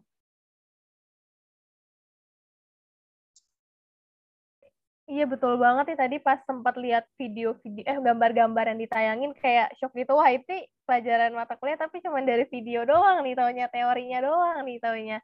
Terus tiba-tiba uh, kita PKL Kak Sheila sendiri terjun langsung seperti itu. Dan itu tuh diajarinnya waktu lagi pas pelatihan ya Kak Uh, kalau di pelatihan sebenarnya lebih ke biosafety atau biorisiko gitu ya. Jadi dajiannya benar-benar pas ke lapangannya gitu. Jadi misalkan uh, kakak-kakak di sana tuh ngerjain tuh nanti kita ngeliatin baru nanti kita ngelaksanain. Jadi benar-benar latihan aja dulu tiap hari gitu. Baru nanti kalau misalkan udah bisa dilepas kita ngerjain sampel-sampel yang masuk. Gitu sih. Oh gitu. Oke oke. Berarti wah udah banyak belajar banyak banget nih ya pas di praktiknya pada saat PKL. Lalu kalau misalnya ke Kak Rania gimana nih Kak? Kendala-kendalanya Kak? Satu cuaca, dua bahasa. Karena aku bukan orang Sunda, awal mula aku datang ke sana tuh mereka ngomong Sunda dan aku nggak ngerti. Terus langsung aku diem aja. Terus pihak sana nanya, bisa bahasa Sunda teh? nggak bisa. Oh alah tuh bilang gitu. Dan itu kendala pertama adalah bahasa.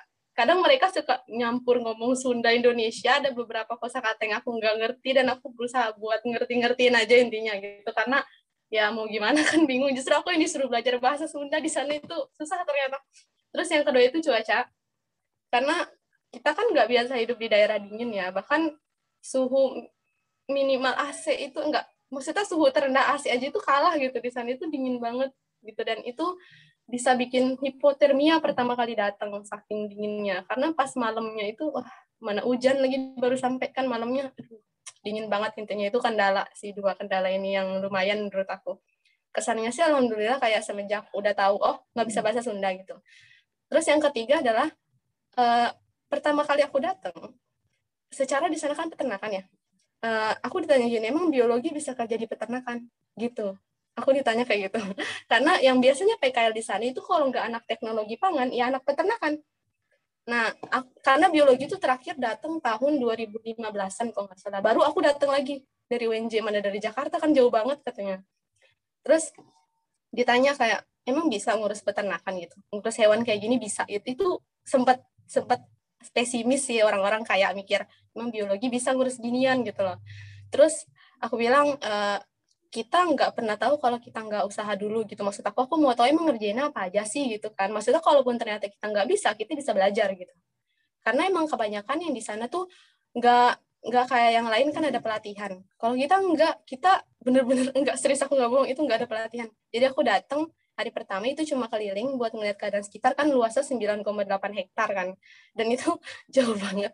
Kelilingnya itu ada yang pakai ada yang pakai traktor gitu. Kadang aku naik traktor buat keliling daerahnya itu.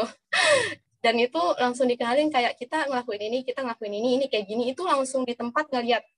Karena besoknya itu langsung terjun ke lapangan ini kayak ini contohnya. Ini nggak diajarin gimana caranya kamu ngukur susu. Itu cuma nggak usah nggak diajarin ada pelatihan tertentunya nggak. Kayak kita sekali ngelihat harus udah ngerti.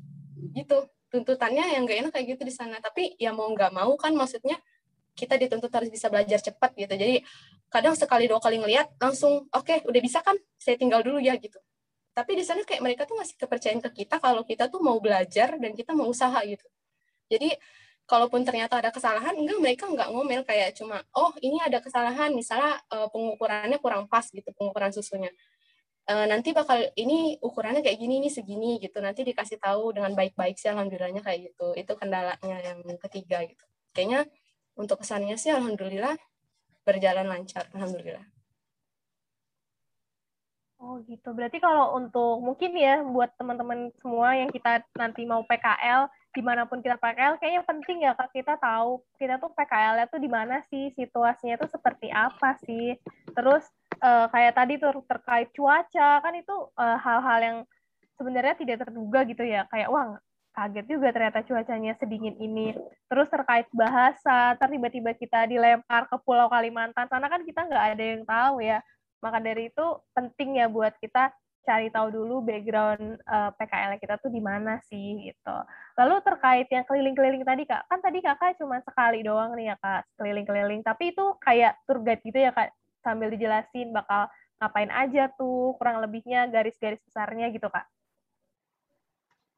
Iya, jadi pas keliling hari pertama itu makan waktu sekitar 4 jam kalau nggak salah. Itu sekalian dijelasin kayak contohnya di kandang pedet anak sapi itu ngapain aja sih? Kadang kadang pedet itu kan dibagi di berapa? Kalau salah koloni pedet A pedet B karantina itu empat. Itu di sana kita ngapain aja? Kayak contohnya oh di kandang pedet koloni kita jam segini udah sanitasi. Di kandang pedet A kita jam segini udah kasih susu ke anak sapinya. Di kandang pedet B kita udah mulai gembala sapi anak sapi dan sebagainya. Itu dikasih tahu jam-jamnya. Dan itu gimana ya? Kayak bener-bener bener-bener ngelatih otak banget sih intinya. Jadi nggak nggak benar-benar dijelasin secara runtut gitu loh.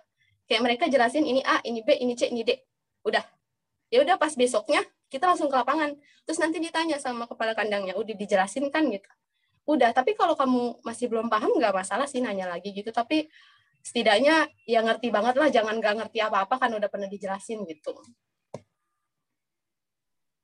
Oh gitu. Berarti memang uh, kita udah dijelasin harus cepet tangkap ya sebagai mahasiswa dicatat dicari tahu juga lebih lanjut uh, bukan nerima mentah-mentah aja apa yang udah dikasih sama pihak sana gitu oke Karania mungkin kalau dari Kak Hania gimana nih Kak? Kalau dari aku aku yang jadi masalah utama itu karena teori dan praktek beda. Jadi mungkin kalau kalian berambil fisiologi tumbuhan, uh, kayak gitu segala macamnya atau ilmu hara, mungkin teori-teori kayak gitu uh, kelihatannya sederhana atau ketika kalian praktikum uh, mudah dilakukan gitu kan intinya. Tapi ternyata ketika di lapangan itu benar-benar beda yang kayak dibilang ppm air tuh kayak gimana sih gitu kan. Kalau selama ini kita cuma ngitung ppm air oh berarti sekian dicampur sekian ternyata nggak kayak gitu. Kita harus cari uh, baku airnya dulu dan segala macamnya. Dan karena aku biologi bukan pertanian jadi kayak ada beberapa hal yang ternyata aku merasa oh di biologi aku belajar ini kurang dalam atau aku di biologi aku cuma belajar luarnya aja. Jadi agak kaget sedikit. Jadi jatuhnya kayak aku harus benar-benar cari tahu lebih dalam lagi sih karena mereka kan benar-benar fokus di pertanian kan sedangkan kita di biologi belajar luarnya aja kayak gitu. Kayak oh mungkin kita selama ini cuma nganggap sepele soal pengaruh eksternal dari suhu dan lingkungan segala macam tapi ternyata itu benar-benar berpengaruh besar. Kayak cuma dari kenaikan suhu 2 derajat aja bibitku mati separoh bener-bener mati separoh kayak gitu. Jadi kayak ternyata apa yang aku pelajarin di kelas dan prakteknya di lapangan itu nggak selalu sama dan ya itu tantangannya berarti aku harus belajar lagi gitu sih Oh, Oke, okay. berarti kalau dari gitu ya dari Kahania di mana teori dan praktek yang berbeda. Mungkin ini ada plus dan minus ya dari di biologi. Kalau di biologi kan kita belajar semuanya ya dari hewan, tumbuhan, terus mikro, semuanya dicicipin. Nah, maka dari itu mungkin PR dari kita juga buat mahasiswa biologi khususnya kita harus tahu dulu ya kayak uh, kita tuh mau apa sih? Tujuan terbesar kita tuh apa? Lulusnya tuh apa? Mau tumbuhan, hewan, atau mikro. Nah, mungkin dari situ nanti kita bisa cari tahu lagi lebih dalam karena tadi berdasarkan uh, pengalaman kahaninya di biologi tuh diajarin cuman kulit-kulitnya doang gitu. Dalam-dalamnya nggak diajarin. Kayak karania di peternakan, di biologi emang dijelasin banget kan? Enggak. Nah, mungkin kalau kita udah tahu dari awal, kita pengennya ternyata peternakan, kita pengennya tumbuhan kayak kahania, bisa cari tahu lagi lebih dalam sehingga kita uh, nggak terlihat apa ya, nggak terlihat sebagaimana uh, mahasiswa yang nggak tahu apa-apa nih waktu lagi PKL. Mantep banget nih kahania. Nah, Uh, Oke, okay, boleh dilanjut. Nah, uh, selama di apa di tempat PKL itu ada nggak sih kak uh, pengalaman berkesan yang emang bener-bener apa ya, emang bener-bener nggak nggak bisa dilupain banget gitu selama di tempat PKL tersebut, yang bisa dijadiin pembelajaran untuk uh, yang tahun depan bakal PKL gitu. Mungkin dari uh, Kahania bisa jawab dulu kak yang paling berkesan dari aku tuh sebenarnya penelitianku.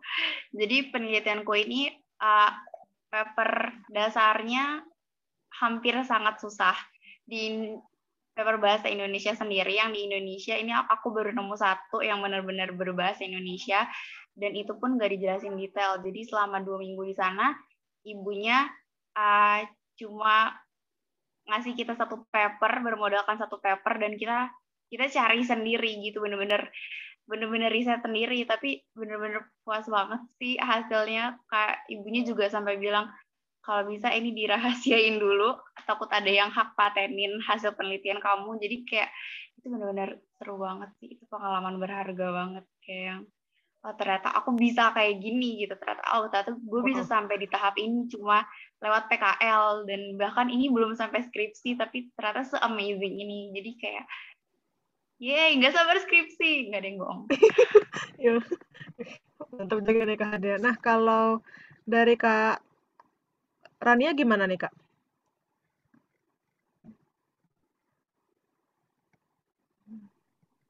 Oh, hal yang menarik ya. Eh, apa sih? Ya kan? Iya, Kak. Pengalaman yang nggak nggak bisa dilupain, Kak itu aku ngelakuin yang tadi aku sebutin itu nggak bisa dilupain. Kayak apa ya aku nggak pernah ngelakuin itu terus aku lakuin gitu. Uh, salah satunya ya penelitian sendiri itu yang paling menarik apalagi tentang inseminasi buatan gitu kan. Tantangan terbesarnya adalah aku nggak pernah praktikum itu tapi aku harus langsung terjun ke lapangan gitu.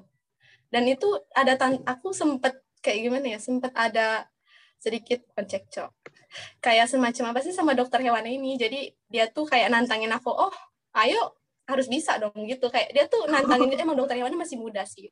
Masih muda asli nggak bohong. Dia masih muda dan dia tuh jiwa mudanya masih membara gitu. Jadi ketemu anak muda juga dan dia bilang kebetulan topiknya ternyata inseminasi buatan wah itu keahlian saya dia bilang gitu. Dan itu tuh nantangin kayak harus bisa naklukin ini gitu. Sebagai mahasiswa harus bisa dia bilang gitu. Dan walaupun dia kayak gitu tapi dia ngebimbing sih dan itu nggak bisa aku lupain ngelakuin inseminasi buatan dan palpasi rektal langsung ke sapinya gitu loh. Itu itu nggak bisa aku lupain sampai detik ini gitu kayak itu ngebekas banget di pikiran aku. Oh ya itu keren banget aku praktik kayak gitu. Itu sih yang aku nggak bisa lupain banget. Nah sama pas ekspos jadi di balai aku itu uh, di hari terakhir kita itu ada presentasi hasil PKL Dan ini tuh semua ahli-ahli terkait bidang kita itu datang semua. Dan waktu itu pas aku presentasi itu jam berapa ya? Jam 2 sore ya, jam 2 siang, jam 3 sorean. Itu audiensnya banyak banget dan tiga dokter hewan serta dua paramedik itu datang semua. Kayak ya Allah kan kalian yang bimbing saya di lapangan terus saya diuji sama kalian juga tuh. kayak gitu.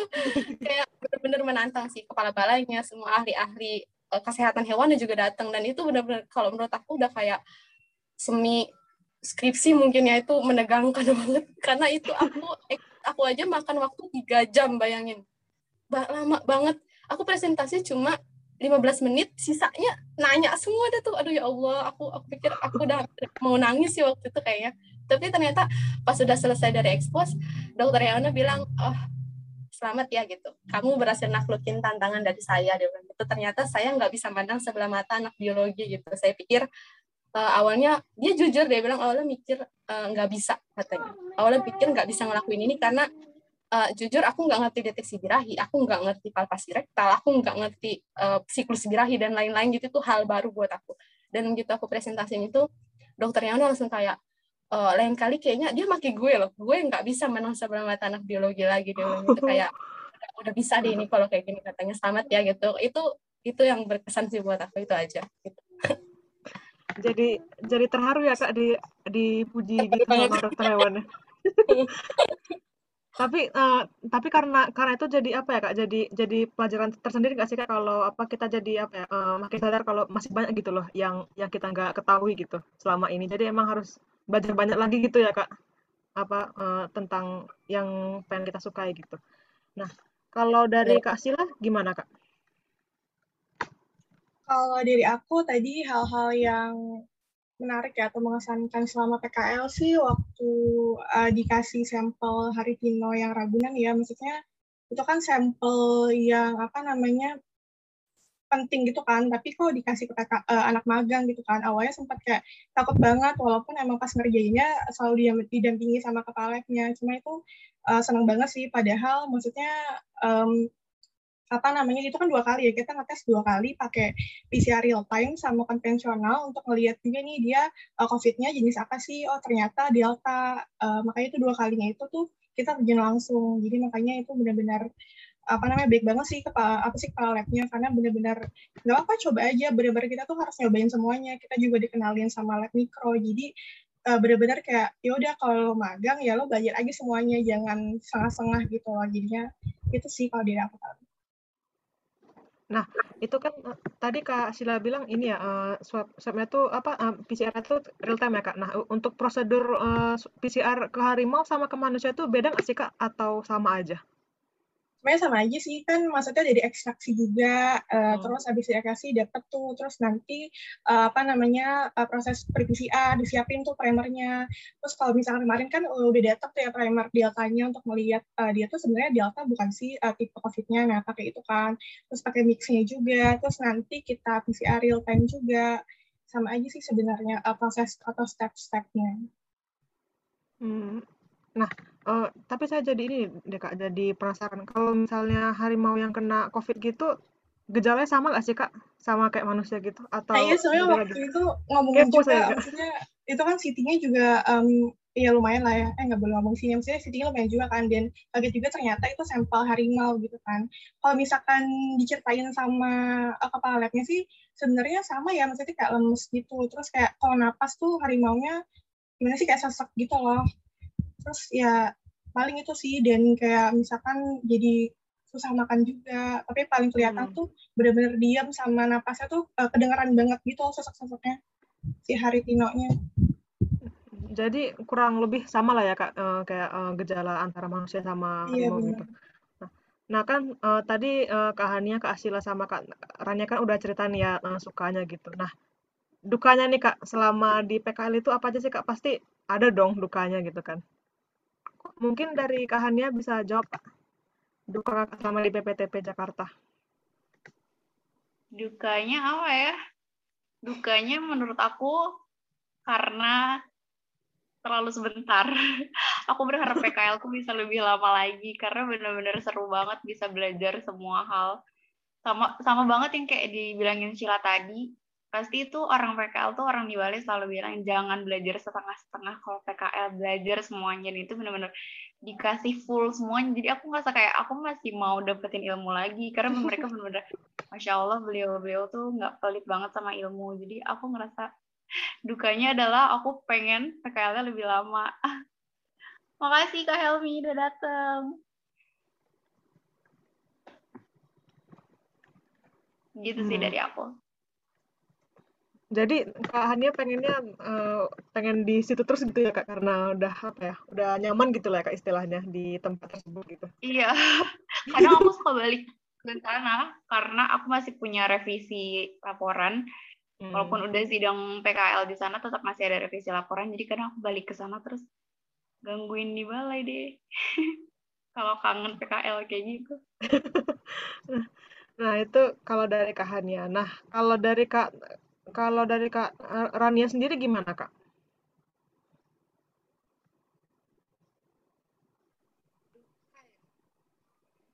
Kayaknya hampir sama sih sama Hania. Maksudnya pas kita belajar hal baru, kita makin penasaran. Itu yang aku pikirin juga. Kayak saingannya cuma sebulan gitu. Karena yang aku explore belum semua. Kayak masih banyak yang kurang gitu. Dan ya benar beliau di sana itu sangat expert di bidangnya. Jadi nggak pelit ilmu juga, benar banget itu. Jadi ketika aku nanya apa pun itu, itu selalu ditanggepin, selalu dikasih tahu. Maksudnya eh, kita bu nggak diremehin kayak nggak tahu gitu. Tapi justru dituntun kayak ini kayak gini yang ini begini. Jadi diajarin semuanya gitu sama mereka. Apalagi waktu aku bikin laporan terus ada beberapa kesalahan kan. Dan mereka tuh nggak judge uh, langsung uh, kamu salah harus gini gini enggak tapi mereka tuh kayak membimbing dan mengarahkan banget gitu. Itu yang sangat gimana ya? Sayang banget aku cuma sebentar di sana. Terus dukanya adalah kadang sinyal susah. Itu yang aku pikirin. Karena karena PKL sambil kuliah sinyal susah itu jadi kendala nomor satu gitu loh pas kuliah.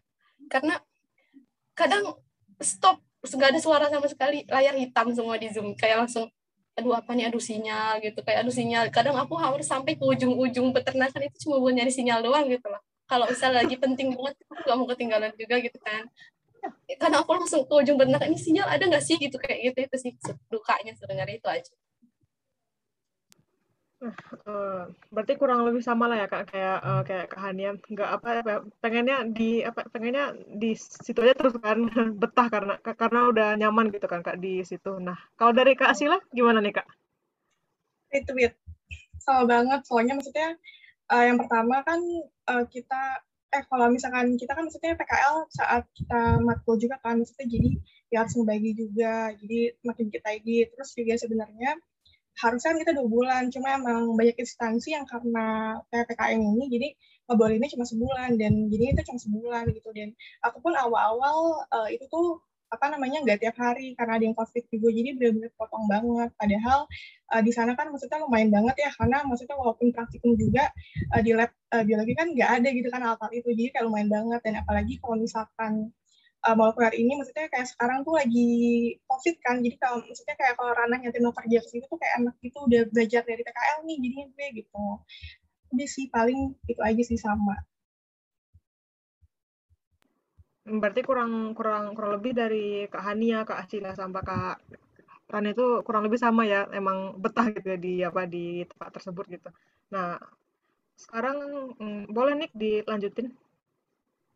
Nah, tadi udah cerita tuh ya rata-rata tuh kakak merasa kurang ya, cuman cuman sebulan doang, terus uh, rasanya tuh kayak aduh yang itu belum, yang ini belum, tapi memang ya udah selesai gitu ya masa waktunya. Tapi tuh sebenarnya apa sih kak tips and trik kakak nih ya dalam mempersiapkan PKL atau di PKL langsung, terutama lagi masa pandemi kayak gini sih.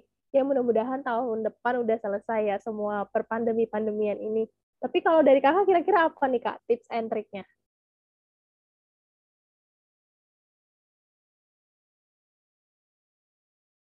Dari siapa dulu? Mungkin boleh nih dari Kasila dulu. Maksudnya ini tips and trick dapat PKL atau menjalani sama PKL atau gimana nih? Iya, semuanya tentunya. Kalau misalkan dari awal nyari tempat instansi, kalau menurut aku tips and tricksnya adalah hanya cutting. Karena maksudnya uh, cutting juga kan 17 tuh uh, PPKM juga kan, uh, COVID juga. Jadi sama juga nih, uh, udah tahu nih, oh selama PPKM atau selama pandemi ini yang buka mana aja sih, dan uh, gimana prosedurnya. Jadi kalau misalkan kita udah tahu dari orang dalamnya yang udah PKL, kita lebih gampang untuk apply administrasinya juga. Udah tahu, oh dia uh, cuma apa, cuma ada pelatihan nih, atau yaudah nanti orang sentorak saja, atau gimana.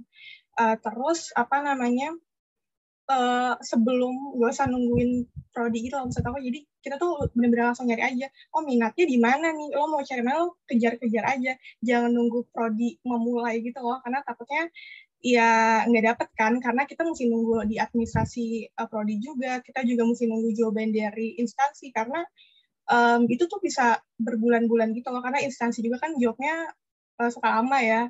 Kayak gitu sih. Kalau selama PKL tips and tricksnya um, benar-benar apa ya cobain aja semua uh, berani untuk ngomong aja karena uh, dari kita semua kan di sini kan udah tahu ya tadi benar-benar baik-baik banget kakaknya atau dokter-dokter di sana. Jadi uh, beraniin aja nanya-nanya nggak tahu. Terus dicatat kalau misalkan nggak tahu. Uh, kalau misalkan aku biasanya bawa buku kecil ada uh, di kantong gitu jadi kalau misalkan apa nggak apa dicatat aja terus juga banyak-banyak nanya pasti nggak apa-apa kok uh, maksudnya orang-orang di sana pasti baik banget pasti tahu juga kita angkatan pandemi gitu kan jadi benar-benar diajarin dari aku gitu sih Wah, oke. Okay. Makasih, Kak Sila. Mungkin kalau dari Kak Hania gimana nih, Kak? Tips and trick-nya, Kak?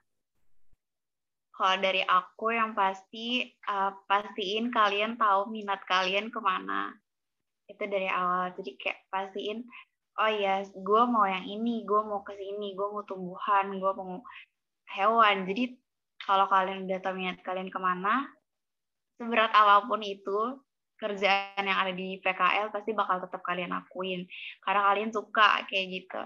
Terus kalian aku harap nggak ada dari kalian yang kayak tungguin teman atau santai-santai karena teman kalian nggak ngapa-ngapain. Karena belum tentu teman kalian nggak ngapa-ngapain. Jujur masa-masa milih tempat PKL tuh masa-masa yang agak jahat sedikit. Karena kita mungkin ya teman kita lagi diam aja tapi sebenarnya dia udah daftar udah daftar ke sana ke sana ke sini dan udah punya tempat PKL jadi kalau memang kalian ngerasa oh iya gue butuh dan sampai tanggal segini uh, gue harus udah punya tempat PKL gitu dan kalian punya target sendiri gitu. Jadi ya udah langsung aja dikerjain. Nggak perlu tunggu teman nggak perlu lihat teman kalian gerak ini itu segala macam. Terus jangan pelit informasi gitu. Tip and triknya biar kalian lancar semuanya, jangan pelit informasi. Jadi kalau memang ada informasi dari prodi atau segala macam atau dari balai, terus teman kalian sekiranya mungkin bakal butuh info tersebut, dibagiin aja nggak apa-apa. Jangan di keep sendiri kalau ada sesuatu hal yang bermanfaat. Itu sih kalau dari aku. Oke, Kak Hania. Kalau dari Karania gimana nih, Kak? kayaknya udah semuanya disampaikan deh tips and triknya tapi yang pasti sih jaga kesehatan ya karena sehat itu berharga banget kalau kamu sakit kamu nggak bisa PKS itu yang penting sih jaga kesehatan. Terus juga ya benar jangan lupa juga minat kalian karena aku sendiri itu sebenarnya peminatan akhir aku itu nggak kayak hewan. Karena tempat yang aku mau waktu itu ternyata udah full dan nggak nerima lagi. Jadi aku benar-benar banting setir ke hewan. Tapi ya sebenarnya kita sendiri juga harus pintar-pintar menyesuaikan diri ya. Maksudnya nggak selamanya hal yang kita mau terwujud gitu. Jadi mau nggak mau kita harus siap sedia apa pun yang ada di depan kita ya udah belajar aja gitu. Jadi kadang emang nggak semua hal yang kita mau tercapai gitu kan. Ya tergantung situasi dan kondisi sih kadang nggak ngedukung gitu kan. Jadi ya intinya kita harus siap sedia apa pun yang ada di hadapan kita gitu intinya. Tapi ya sebelum itu kalau bisa sih emang harus sesuai passion dulu biar enak gitu jalaninnya nggak nyebrang banget lah gitu ibaratnya gitu sih.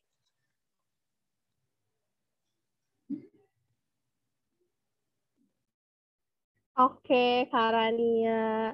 Makasih Kak. Berarti ini kita udah dapat banyak banget nih tips and trick dari kakak-kakaknya yang mesti kita tanamin nih dalam diri kita yang mau PKL nantinya. Mau itu tahun depan, tahun depannya lagi, atau kapan pun itu. Oke, ternyata udah banyak banget nih ya pengalaman-pengalaman dari kakak dan selama di PKL walaupun sebenarnya saat ini PKL kan memang kewajiban kita sebagai mahasiswa ya yang harus melakukan PKL salah satu persyaratan mau lulus dari kampus ini. Tapi di balik itu semua juga kita ternyata dapat banyak banget pengalaman-pengalaman, terus bisa upgrade diri lagi lebih baik dan bisa uh, jadi orang yang tahu gitu tanggung jawab kita sebagai orang yang udah mau jadi dewasa atau udah dewasa gitu.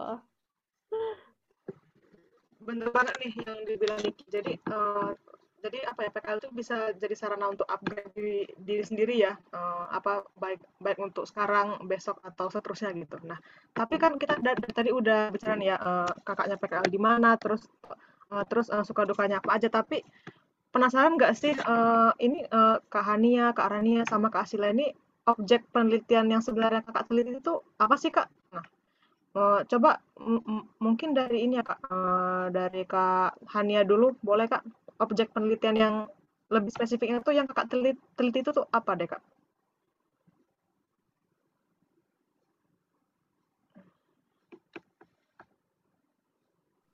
Hmm. Ya, kalau dari aku,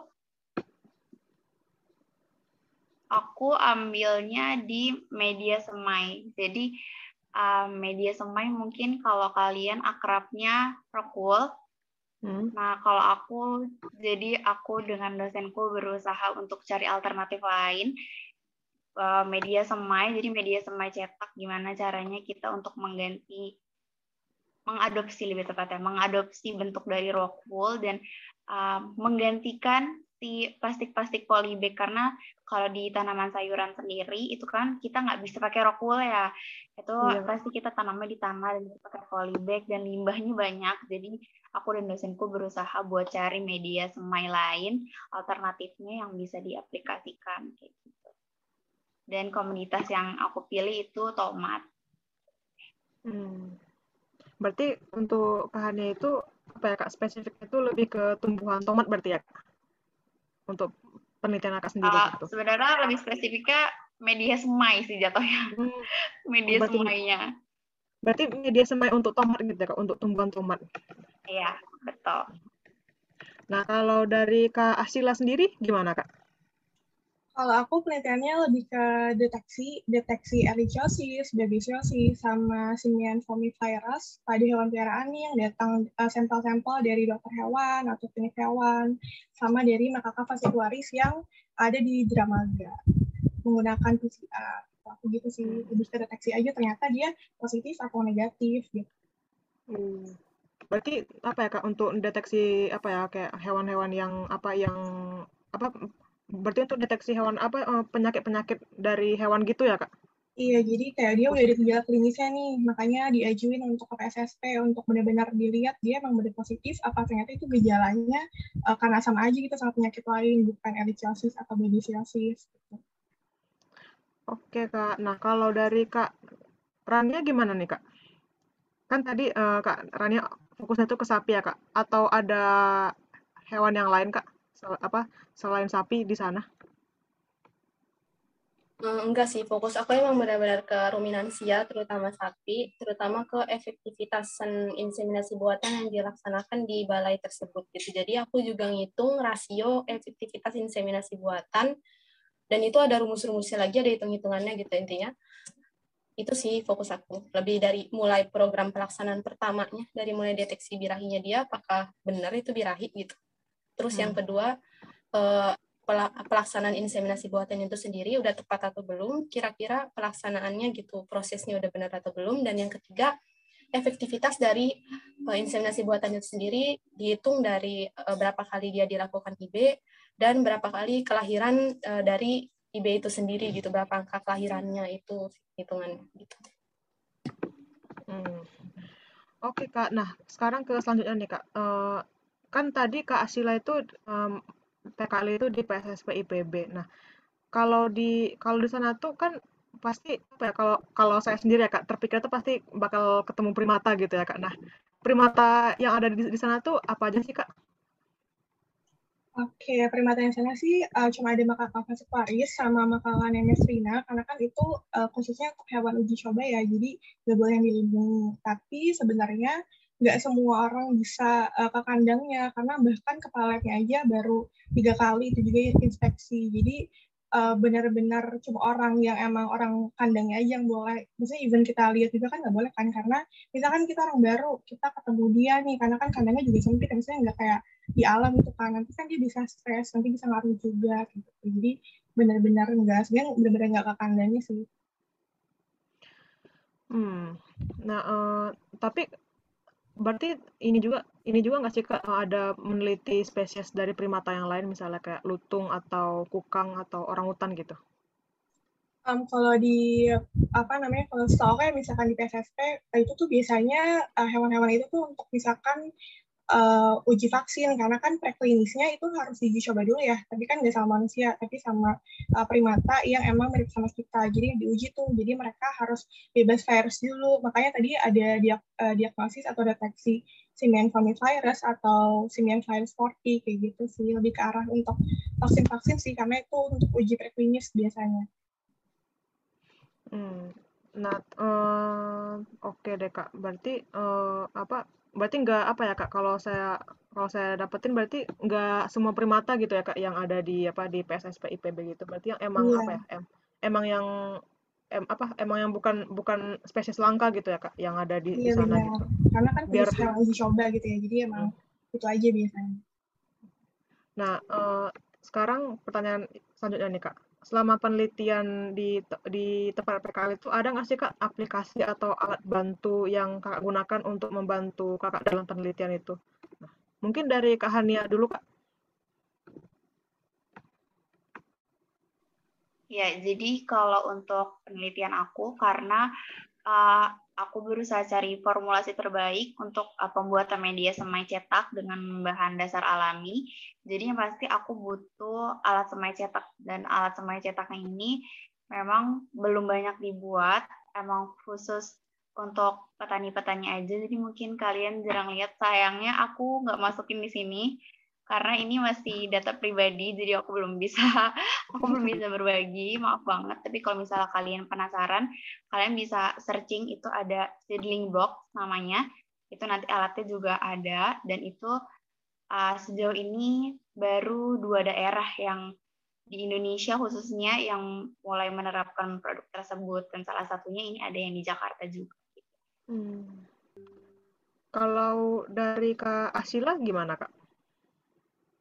Kalau aku paling uh, dari alat-alatnya gitu, mesin-mesinnya, mesin PCR, PCR konvensional, PCR real time, terus ini juga ada micropipet, dan pokoknya alat-alat untuk kita persiapkan uh, per PCR sama ekstraksi. Terus juga nanti ada uh, gel docs untuk membaca apa namanya elektroforasisnya.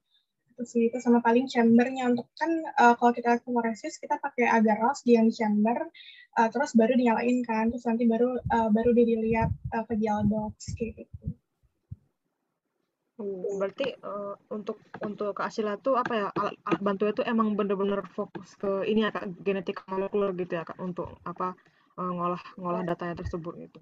Iya benar. Kalau kalau dari Kak Rania gimana Kak? Hmm, alat yang aku butuhin itu sebenarnya banyak banget.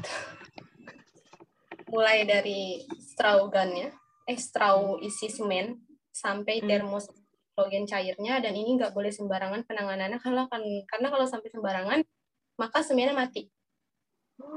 Ada beberapa waktu jadi ada proses strawing juga jadi setelah si uh, semennya ini yang di dalam straw itu dia uh, dimasukin ke dalam nitrogen cair. Nah, itu dia di thawing di dalam air hangat dan ini ada waktunya sekitar 15 detik itu nggak boleh lebih. Jadi itu untuk sekedar mencairkan biar aktif sistemnya. Nah, setelah itu langsung harus ditanganin ke inseminasi buatan, langsung harus disemprotkan ke ovarium sapinya. Jadi emang uh, harus benar-benar disiplin banget di sini gitu. Nggak boleh nunda-nunda, nggak boleh bahkan kalau bisa jangan sampai ngelakuin kesalahan gitu karena ini akan berefek ke efektivitasan inseminasi buatan itu sendiri gitu. Karena kalau seandainya nanti nggak efektif, otomatis generasi selanjut dari generasi selanjutnya dari si sapi itu juga nggak akan bagus gennya gitu.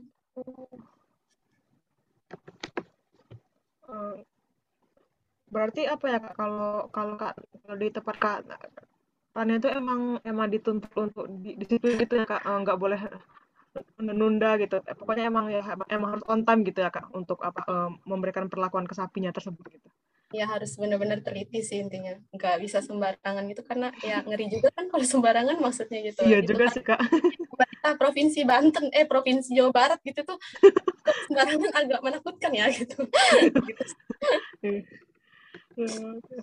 ekstrim juga ya berarti uh, apa alat bantu yang digunakan Kak Hania, Kak Arania sama Kak Sila tuh beda-beda ya teman-teman ya karena juga dari peminatannya aja sama tempat PKL aja kan fokusnya tuh emang beda gitu ya uh, apa uh, yang difokuskan di di sana gitu.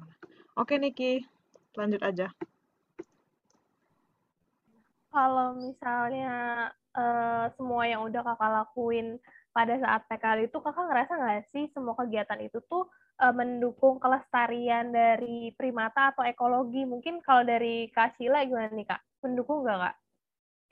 Oke, okay.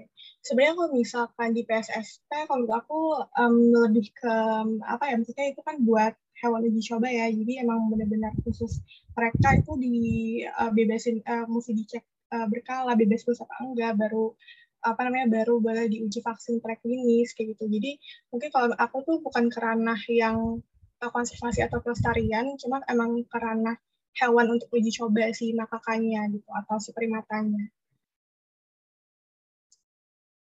Oke, Kasila. Kalau dari Kahania gimana, Kak?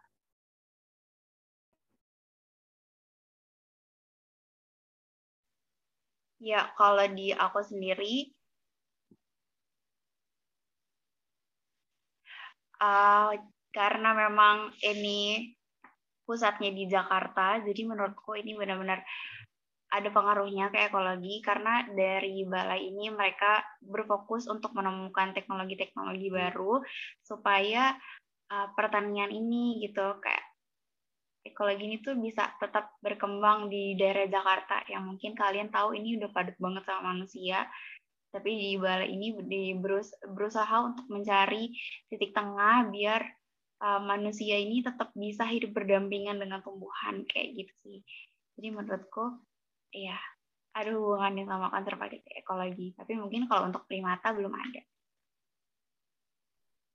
Oke, ya benar banget ya dengan semua kendala yang ada, apalagi semakin lama teknologi itu makin canggih, pasti semua orang pasti butuh pembaharuan baru. Dan ini yang lagi diuji coba ya kak. Hmm, Betul. Oke. Kalau dari Karania sendiri gimana nih Kak? Sendiri kayaknya ini benar-benar nggak primata ya, tapi uh, apa yang aku jalanin selama PKL itu, itu emang salah satu hal yang penting karena setelah aku cari tahu bahwa pemenuhan target susu nasional Indonesia itu masih jauh banget di bawah target intinya nilainya. Dan kalau seandainya nggak ada susu gitu, gimana nasib para ibu yang misalnya nggak bisa menyusui.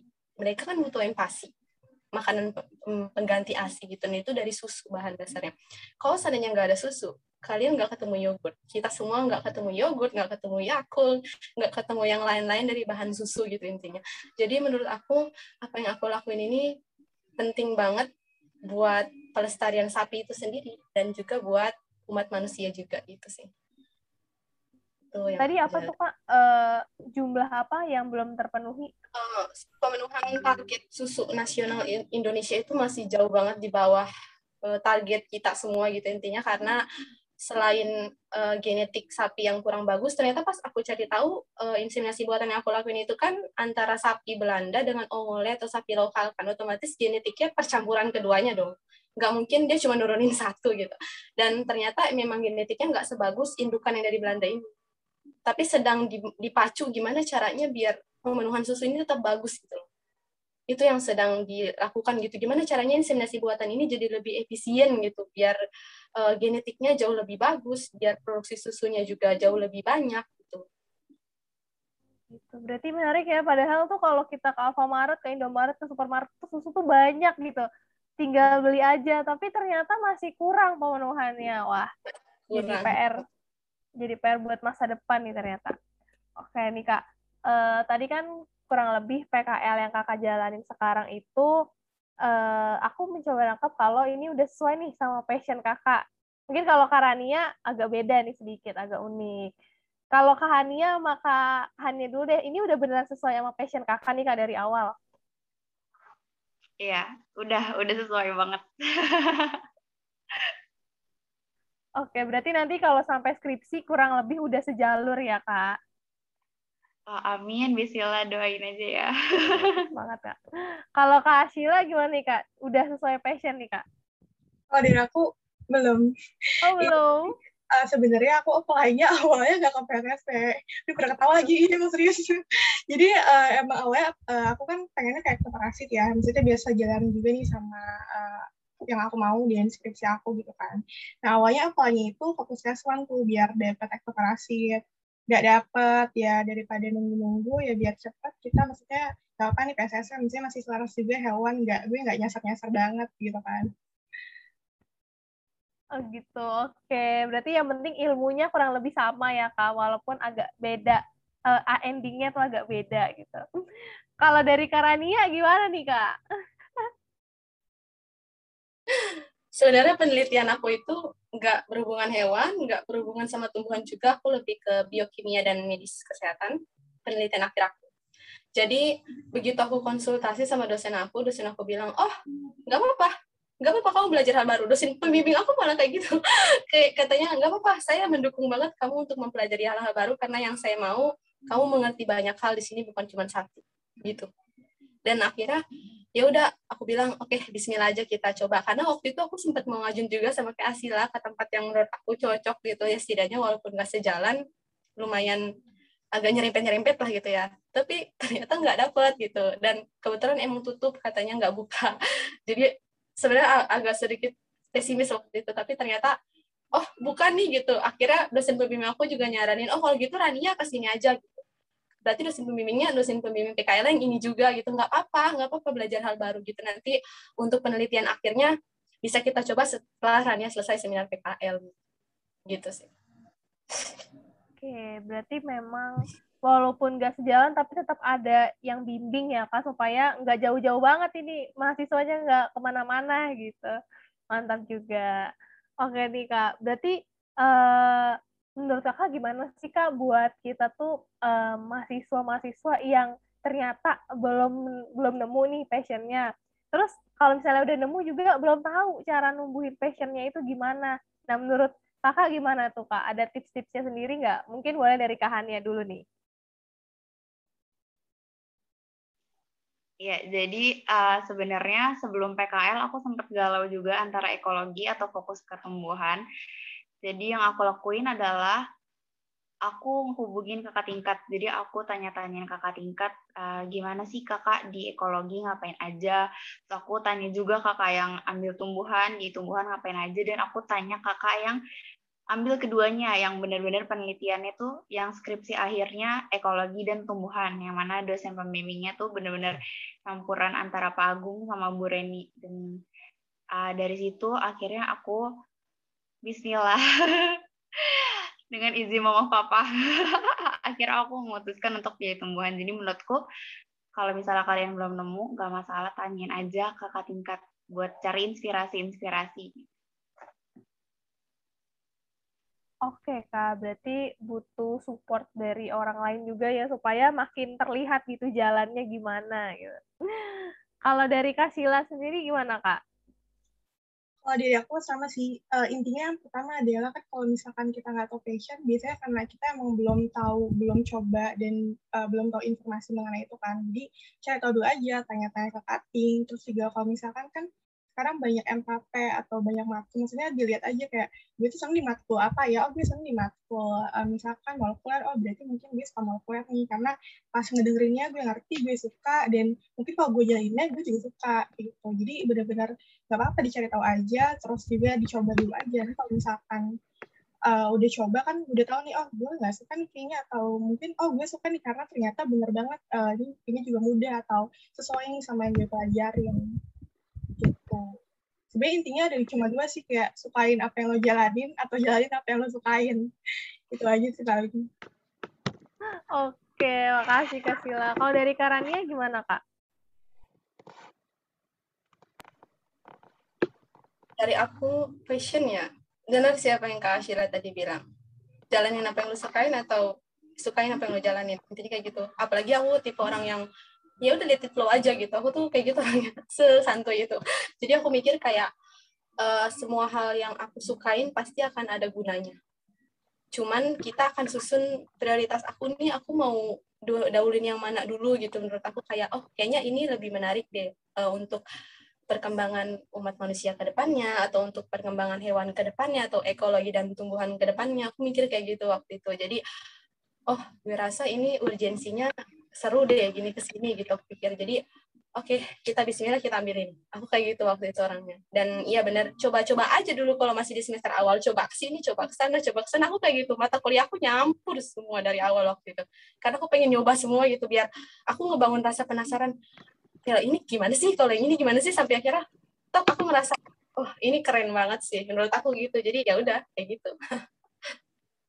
Oke berarti uh, memang kita coba-coba dulu ya kita coba kita cari tahu ikut sana sini terus nanti kita saring dulu nih kita saring mana sih yang ternyata sesuai sama kita mana yang enggak kita tanya-tanya pokoknya emang harus banyak tanya dan banyak rasa penasaran biar timbul tuh rasa yang kita pengen gitu. Oke, makasih nih buat kakak semua tips-tipsnya. Oke, uh, karena saya udah selesai, jadi uh, ngucapin makasih banyak ya, Kak untuk Kak Sila, Kak Hania, sama Kak Rania uh, atas sharing-sharingnya. Mantap banget Kak, Masya Allah. Jadi apa ya, uh, kalau saya pribadi udah dapat uh, insight baru sih Kak, oh, PKL itu gimana. Terus uh, udah tahu juga kalau tempat PKL itu sebenarnya itu banyak gitu ya, sesuai dengan peminatan kita masing-masing gitu. Nah, oke, selanjutnya itu kita akan uh, masuk ke sesi tanya jawab. Nah, sekali lagi untuk yang ingin bertanya itu boleh langsung lewat live chat atau bisa on mic ya.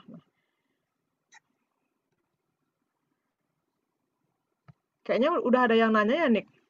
Iya nih, udah ada nih yang nanya nih. Nah, coba kita lihat dulu ya. Nah. Ini dari Hani. Oh, Hani. Oh, dari Kahani nih. Boleh nih, Kahani. Mungkin kakak mau on mic atau dibacain aja, kak?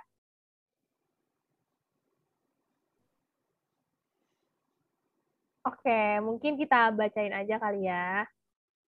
Oke, Kak Hani. Nah, da pertanyaan dari Kak Hani nih, Kak. Uh, target ke depannya setelah PKL ini, kakak-kakak semua mau kayak gimana sih? Gitu. Mungkin boleh nih dari Kasila dulu. Oke, sebenarnya nggak jauh-jauh dengan skripsi ya. Pasti masih habis PKL, kita harus apa? Skripsi. Jadi kalau sekarang uh, lebih fokusnya untuk uh, preliminary aja ya. Maksudnya uh, apa namanya awal skripsinya itu sih. Jadi kayak udah mulai um, dikit-dikit dicicil lah. Udah preliminary, maksudnya kayak kan misalkan aku eksplorasi nih udah setengah sekali des aku udah coba preliminary-nya itu aku uh, ambil nih apa namanya aku investasi uh, apa namanya uh, telur larva terus juga uh, dewasanya des dari kucing-kucing terus juga mau uji LD50 biar tahu dosis-dosis sebelum aku nanti lanjut ke ekstrak atau krimnya kayak gitu sih paling Oke, Kak Sheila. Kalau dari Karania gimana nih, Kak? Oh jelas, skripsi juga itu udah pasti setelah PKL itu pasti skripsi intinya. Jadi ya pertama setelah PKL ini aku mau nyelesain skripsi dulu karena sejujurnya waktu PKL itu aku nyambi revisi proposal skripsi. Jadi double kerjanya waktu itu karena kebetulan dosen pembimbing aku juga udah kayak ayo Rania gitu, ayo kita coba gitu, ayo kita uji ini sekarang aja aku udah ya sama kayak Sheila aku lagi coba preliminary uh, karena penelitian aku tentang biokimia dan kesehatan, jadi aku lagi nyoba untuk buat formula awalnya dulu. Uh, setelah itu mau aku coba kembangin ke tahap selanjutnya gitu. Karena formula awalnya juga makan waktu yang lumayan panjang dan lumayan ribet juga gitu. Jadi emang harus dicicil dari sekarang itu sih yang setelah PKL aku lakuin saat ini juga lagi aku lakuin gitu. Uh, Oke, okay, Karania. Kalau dari Kahania gimana Kak? Aku mau jawab beda karena mungkin mereka berdua lagi fokus uh, ke skripsi. Kalau aku mau tamatin KKN dulu karena sekarang aku masih punya satu beban, jadi aku masih diamanahin uh, untuk bantu dosen di KKN. Jadi untuk sekarang aku mau fokus di KKN dulu sampai selesai, baru nanti lanjutin ke skripsinya. Bismillah. Dewi, semangat nih kak. Banyak banget nih ya kerjaan-kerjaan kakak yang udah menanti gitu. Oke, mungkin pertanyaan selanjutnya boleh nih sama Vela. Nah, ada satu pertanyaan lagi nih Kak dari Bunga. Nah, eh, Bunga mau dibacakan atau eh, mau on mic?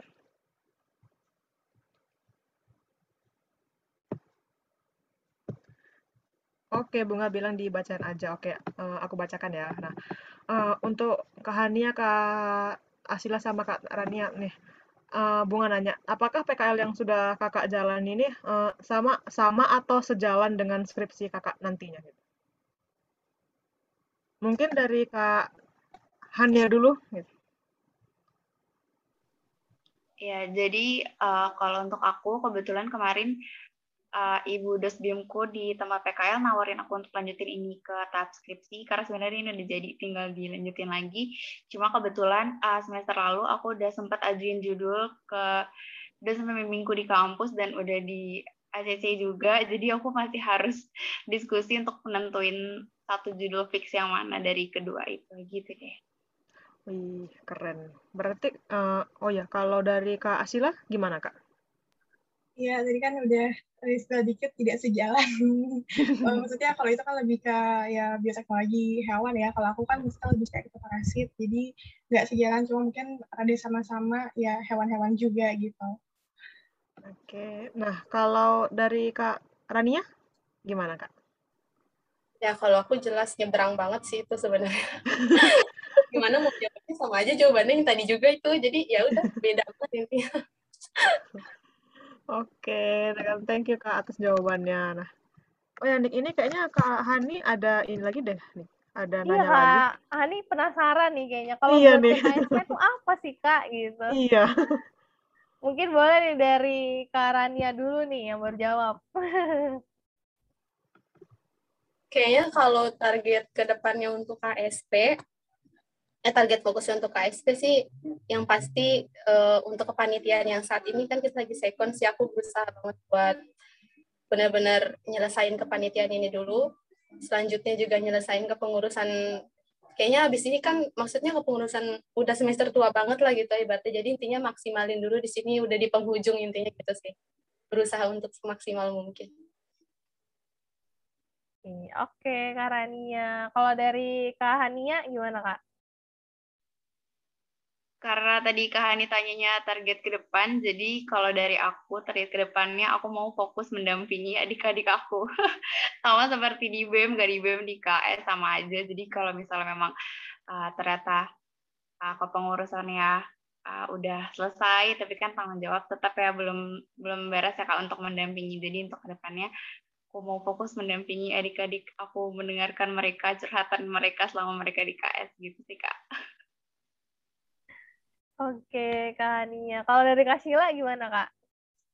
retweet banget. Maksudnya kan karena um, kita kan kita di sini tiga uh, kalau misalkan tahun ini kan tiga periode angkatan kita nih yang atas gitu kan pasti uh, itu kewajiban banget sih untuk mendampingin adik-adik. Maksudnya biar kita nanti pas udah lepas udah enak nih kita udah ngasih bekal gitu. Jadi fokusnya pasti ngedampingin. Apalagi kan bentar lagi mau uh, pelantikan ya kan maksudnya uh, pelantikan juga kan kemarin online sedangkan kalau sekarang misalnya maunya mau coba offline. Jadi benar-benar uh, didampingi adik-adiknya. Karena kan dulu kan mereka waktu jadi peserta masalahnya kan bukan offline ya. Jadi pasti uh, belum tahu gitu. Jadi itu kewajiban kita banget sih untuk dampingin dan kasih tahu. Iya, oke, Kak. Oh, dari Kak Hani mau on mic, boleh, Kak? Sebentar, boleh. Hai, Assalamualaikum warahmatullahi wabarakatuh. Ya, Waalaikumsalam, Waalaikumsalam. Kak. Waalaikumsalam warahmatullahi wabarakatuh, Kak. Wah, kita uh, berjumpa ya sudah sekian lama. Uh, perkenalkan nama saya Hani dari KSP 10 ya. Jadi lumayan jauh ya jaraknya. Uh, mau sharing sedikit sih kalau tadi dari teman-teman, maaf kalau aku ke skip sedikit ya. Dari ketiga teman yang share tadi, uh, tiga-tiganya berarti biologi ya, biologi murni maksudnya, bukan pendidikan ya. iya kak benar Ya, betul. Oke. Uh, aku sih sedikit sharing kalau uh, pengalaman aku ya gitu. Ini untuk sebagai penyemangat teman-teman yang pendidikan. Pasti anggota KSP ada yang pendidikan juga ya kan ya. Iya, Kak, bener banget, Kak. Iya. Ini sebagai penyemangat uh, teman-teman KSP yang pendidikan gitu. Jadi jangan mau kalah gitu ya. Masih punya kesempatan untuk uh, punya kesempatan ber-PKL gitu ya dalam tanda kutip ber-PKL di bidang bidang-bidang lain selain pendidikan gitu ya.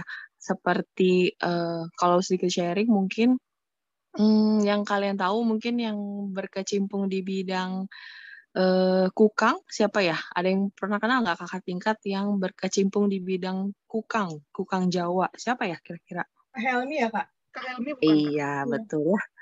Iya Kak Helmi ya. Tadi kan udah sempat mampir ya dia ya. nah uh, kalau boleh sedikit cerita gitu ya, bahwa Helmi itu uh, berkecimpung di bidang kukang itu karena salah satunya adalah dia pernah Kahani suruh untuk uh, lebaran ke Garut. Nah, kenapa gitu ya? Jadi ternyata Kak Helmi itu uh, ada tingkat pas ya, dia 2012, Kahani itu 2011. Jadi waktu Kahani, Kahani itu kalau uh, kalian tahu mungkin uh, backgroundnya adalah pendidikan. Pendidikan biologi reguler 2011 ya uh, di tahun 2014 di bulan Juni itu Kahani uh, internship sebagai anak pendidikan gitu ya, sebagai anak pendidikan ngelakuin internship mandiri non dari kampus. Jadi betul-betul emang nyari sendiri itu ke uh, Garut ya, di mana tempatnya Kak Helmi sekarang uh, juga bolak-balik ke sana. Nah, uh, momennya adalah waktu Lebaran karena Kak Helmi itu kampungnya di Tasik gitu ya. Kak Hani undanglah dia ke Garut. Jadi pertama kali dia bertemu dengan uh, Little Firefest Project kalau teman-teman uh, sering dengar atau beberapa kali mungkin ikut seminarnya itu uh, pertama kali yang membawa sebetulnya Kahani gitu kan ke Helmi. Nah, Helmi itu di situ ternyata dari pertemuan itu dia punya ketertarikan. Nah, akhirnya terjalinlah sampai akhirnya setelah Kahani, Helmi masuk di situ. Akhirnya berlanjut lah gitu ya sampai sekarang dia uh, udah udah di PB dan sampai uh, penyelesaian S2-nya juga tentang itu. Nah, maksudnya gitu kan sharing di sini adalah teman-teman pendidikan itu jangan mau kalah gitu ya bahwa kita juga masih punya kesempatan yang sama dengan teman-teman yang uh, non pendidikan gitu ya. Uh, terus pesannya juga untuk yang PKL PKL gitu ya, jangan juga hmm, pelit ilmu, pelit ilmu ya, pelit koneksi gitu ya. Karena betul sekali memang yang dibutuhkan oleh adik-adik kelas kita itu adalah koneksi. Gimana kita berperilaku di tempat PKL itulah yang mempengaruhi adik-adik kelas kita. Gimana mereka diterima, gimana mereka diperlakukan, gimana mereka bisa mendapatkan jalan apalagi untuk uh, teman-teman PKL yang uh, PKL itu baru gitu maksudnya kayak Kahani ya jujur aja dulu di Little Fireface tuh belum ada sama sekali anak UNJ bahkan pertama kali yang datang ke situ adalah anak pendidikan. Terus Kahani ngapain di sana? Ngajar? Enggak. Pasti juga karena Kahani dulu passionnya memang di primata ya masuk KSP karena karena primata akhirnya memang fokusnya di lapangan. Kalau uh, tanya gimana uh, ngebagi waktunya ya bisa-bisa aja buktinya bisa. Apalagi dulu ceritanya di Juni 2014 tuh memang internship satu bulan sampai bulan Juli setelah itu ternyata Agustus Kahani dipanggil lagi ke sana untuk dikontrak sebagai staff gitu ya jadi statusnya masih mahasiswa tapi udah uh, staff di uh, Little Firefest Project gitu ya uh, gimana cara bagi waktu apalagi ditambah waktu itu masih ada PPL. Jadi betul-betul PPL waktu itu di SMA 68. Kalau sering lewat di uh, daerah Matraman ada SMA 68, nah di situ Kahani uh, PPL. PPL-nya jalan, kerjanya jalan. Jadi Senin sampai Jumat Kahani PPL, Jumat sore Kahani langsung uh, pergi ke Garut kerja tiga hari sampai minggu minggu sore Hani balik lagi ke Jakarta karena Seninnya harus PPL itu dilakukan selama berapa bulan? Tiga bulan sampai empat bulan. Jadi luar biasa kalau memang kalian punya passion di situ. Jadi apalagi yang murni PKL tuh bukan cuma sampai ke ya udah laporan PKL selesai atau sampai skripsi paling panjang selesai. Enggak enggak sampai situ. Jadi ada ada uh, keinginan kalian untuk menurunkan itu ke adik-adiknya. Itu yang kadang kita lupa gitu. Karena oh udah terlalu asik nih dengan satu bidang ya udah buat gue aja gitu. Atau ini buat karir gue aja. Enggak. Jadi ada hal yang bisa ditinggalkan di KSP oke uh, kepengurusannya selesai. Oke uh, nggak ada lagi yang perlu gue urusin nih di KSP tapi uh, legasinya tuh tetap ada. Jadi tetap ada yang meneruskan. Kalau Helmi masih udah bisa ngajak beberapa anak KSP di bawahnya untuk pergi juga ke sana tuh berarti kan istilahnya uh, kalau kita di Islam kan ya jariahnya juga ngalir. Itu jadi yang perlu diingat ke teman-teman yang lagi PKL. Jadi nggak ada salahnya misalnya lagi di tempat PKL atau uh, lagi apa mungkin diajak adik-adiknya supaya apa sih timbul juga mereka pengen ke situ gitu jadi goalsnya itu nggak hanya pendek gitu jadi harus lebih panjang lagi gitu deh sharing sedikit ya Kalau ditanya Kak Hani sekarang ngapain, Kak Hani sekarang di rumah ya. ya tapi nggak masalah kan, maksudnya uh, ya selama kita kuliah kita cari relasi sebanyak-banyaknya, pengalaman sebanyak-banyaknya, itu yang paling penting sih gitu. Gitu, berarti, cukup sekian. Iya, berarti gimana caranya kita bisa berdampak juga ya Kak buat keliling kita, Betul. bukan buat diri kita iya. doang gitu ya Kak. Iya, bukan hanya diberikan diri kita, bukan hanya cuma sampai besok gitu, tapi yang gimana caranya bisa kebaikan tuh bisa seterusnya gitu ber mengalir. Wah, iya. Keren juga Mas, ya dari Iya, Kak. Makasih loh, Kania. Makasih banget, iya. Kak. Soalnya saya juga uh, pri pribadi juga dari pendidikan kan, Kak. Jadi saya apa ya kayak dapat inspirasi baru gitu, Kak. Jadi saya nggak terlalu pesimis Iya gitu dong, gitu. Jadi jangan apalagi kan kalian masuk kelompok studi primata gitu ya di mana maksudnya iya, ya kita tahu walaupun anak pendidikan pasti deh punya perasaan ih pengen deh ke lapangan gitu ya. Ih, iya kak benar kalau dulu kahani malah ide, kahani malah dulu idealisnya ih gue tuh nggak mau ngajar di sekolah tuh. Bahkan punya idealis kayak gitu gitu ya.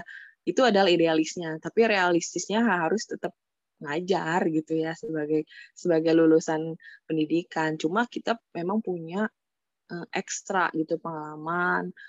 Uh, Little Fireface itu kan backgroundnya memang dari uh, eh, UK gitu kan, jadi maksudnya kita sosialisasi sama bule-bule, istilahnya kita nggak pernah di kampus ketemu orang luar, ternyata ketemu lagi di situ, jadi dan ternyata uh, temennya mau kita ajak untuk ngisi di UNJ waktu itu, jadi sebuah pencapaian yang luar biasa sih kalau kita mau flashback kayak Kak Hani, Helmi, itu kita bisa ngajak salah satu uh, dulu dia mahasiswa S3 yang lagi magang di situ juga untuk ngisi di UNJ gitu. Jadi terus itu loh kebaikannya tuh nggak hanya cuma sampai ya udah kita PKL ya udah kita selesai.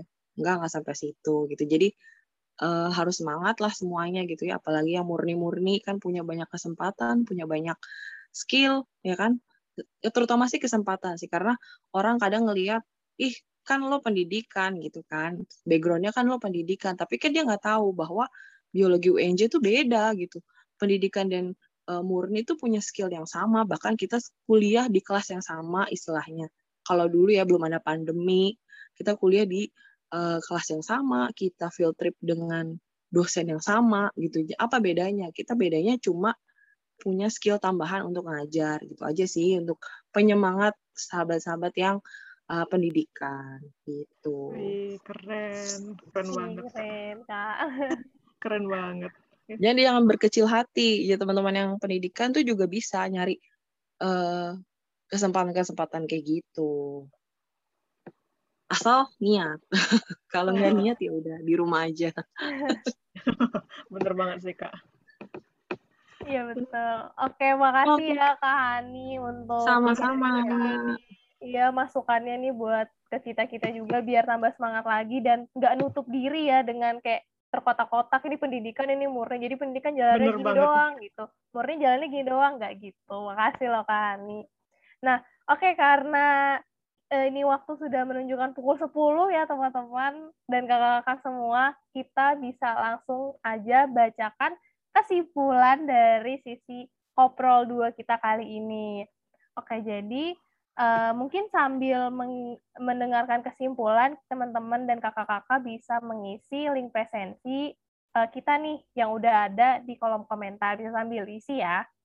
Oke, jadi buat kesimpulan hari ini kita udah ada tiga kakak pemateri yang udah ini udah mau nih nge-share pengalamannya selama PKL dari Hania ada di BPTP, terus ada Kak Ashila di PSSP IPB, terus ada Kak Rania dari UPTD Lembang dan uh, masuk uh, PKL itu tuh memang berdasarkan inisiatif sendiri, nyari sendiri, mau usaha sendiri, bertanya, nggak malu-malu, nggak hanya menunggu-nunggu saja. Terus memang di bagian administrasi itu sulit, maka dari itu dari awal udah harus diwanti-wanti nih, dari kitanya juga dijaga-jaga agar tidak ke belakang-belakang itu tidak mepet, jadi tidak mempersulit diri kita sendiri dalam bidang eh dalam bagian administrasi. Lalu untuk soft skill-nya udah banyak banget ya dari komunikasi, gimana kita bertutur kata, berdiskusi, terus dari kegiatan-kegiatan lapangan yang sebelumnya udah pernah kita lakukan dan kejadian nih pas PKL dan terpakai untungnya. Lalu ada manajemen waktu juga, gimana kuliah, PKL, kerja, wah macam-macam ya. Organisasi juga nggak kalah. Lalu untuk kendala-kendalanya, kendalanya baik dari kendala eksternal, cuaca, tadi Karania ada bahasanya juga, lalu kendala internal di mana yang kita pelajarin di kelas dan prakteknya itu agak berbeda dan agak bingung jadinya karena kita di kampus belajar kulit-kulitnya doang, pas PKL disuruh sampai ke dalam-dalamnya gitu. Itu jadi tantangan juga buat uh, kakak-kakaknya juga. Lalu tips and triknya, wah banyak banget nih dari nanya-nanya ke cutting kalau masih bingung-bingung. Terus memang harus punya rasa ingin tahu yang lebih supaya uh, kita tuh muncul tuh keinginannya tuh timbul jadi oh ini kayaknya menarik deh kayak gitu lalu harus berani juga dalam berbicara terus kita juga memberanikan diri nggak usah takut-takut nggak malu-malu. Karena kalau kita takut dan kita malu kita udah nutup diri kita tuh untuk ilmu baru yang harusnya bisa kita terima. Lalu dicatat juga jangan lupa hal-hal penting selama kita PKL di sana itu apa aja tuh biar nggak lupa karena otak kita juga terbatas. Lalu eh, banyak banyak banyak untuk eh, belajar dan banyak banyak untuk berinteraksi jangan lupa Terus tahu juga minatnya apa itu nggak boleh penting, jangan sampai salah sasaran. Jadi kalau nggak sesuai minat bisa bahaya buat selanjutnya. Terus jangan pernah juga nungguin temen, jangan pernah. Temen bisa menjadi kawan dan bisa menjadi lawan juga ternyata. Maka dari itu pintar-pintar nyari teman dan jangan juga mau terpancing tuh sama teman-teman ah kayaknya dia diem-diem aja belum-belum aja eh taunya udah duluan udah nyuri start duluan nih nggak boleh kayak gitu kita uh, kalau bisa jangan kayak gitu harus juga makanya inisiatif itu penting banget. Kalau sama temen juga jangan pernah pelit informasi karena kita nggak tahu nih informasi dari kita ternyata membantu banget nih buat teman kita yang lain yang lagi membutuhkan. Maka dari itu jangan pelit-pelit. Dan terakhir jangan lupa dijaga kesehatannya. Karena kalau tidak sehat bagaimana mau menjalani PKL gitu. nah uh, baik saya saya lanjutin ya kesimpulannya. Nah pelajaran yang bisa kita ambil dari uh, dari sharing ini. Nah, kalau mau mau PKL lebih baik tentukan terlebih dahulu ya peminatan yang kita sukai itu sebenarnya itu apa. Nah, kalau misalnya nggak sesuai nih dengan yang kita sukai itu jangan pesimis karena nggak nggak ada salahnya kan untuk belajar di bidang lain gitu karena nanti pasti ada saatnya ilmu tersebut akan dipakai gitu ya. Kalau dari apa ya kalau dari apa uh, istilahnya kayak apa ya uh, Allah itu tahu gitu mana yang terbaik buat kita gitu. Jadi nanti ada sebab kenapa Allah itu uh, nempatin kita tuh di sini gitu gitu. Nah jadi uh, terus yang terakhir itu jadikan semua pengalaman yang kita dapetin itu sebagai upgrade diri untuk menjadi yang lebih baik lagi. Nah oke, okay. alhamdulillah alamin uh, untuk uh, kesimpulan sudah selesai. Nah sekarang uh, makasih banyak untuk kakak-kakak uh, dan teman-teman sekalian atas partisipasinya di acara koprol yang kedua ini. Nah semoga acara koprol ini bisa dapat bisa memberikan manfaat ya untuk kita semua. Amin ya robbal alamin. Nah, uh, saya Vela dan teman saya Niki pamit uh, undur diri. Uh, kami memohon maaf yang sebesar-besarnya jika terdapat kekurangan dalam acara ini. Kami akhiri. Wabillahi taufiq walhidayah. Wassalamualaikum warahmatullahi wabarakatuh.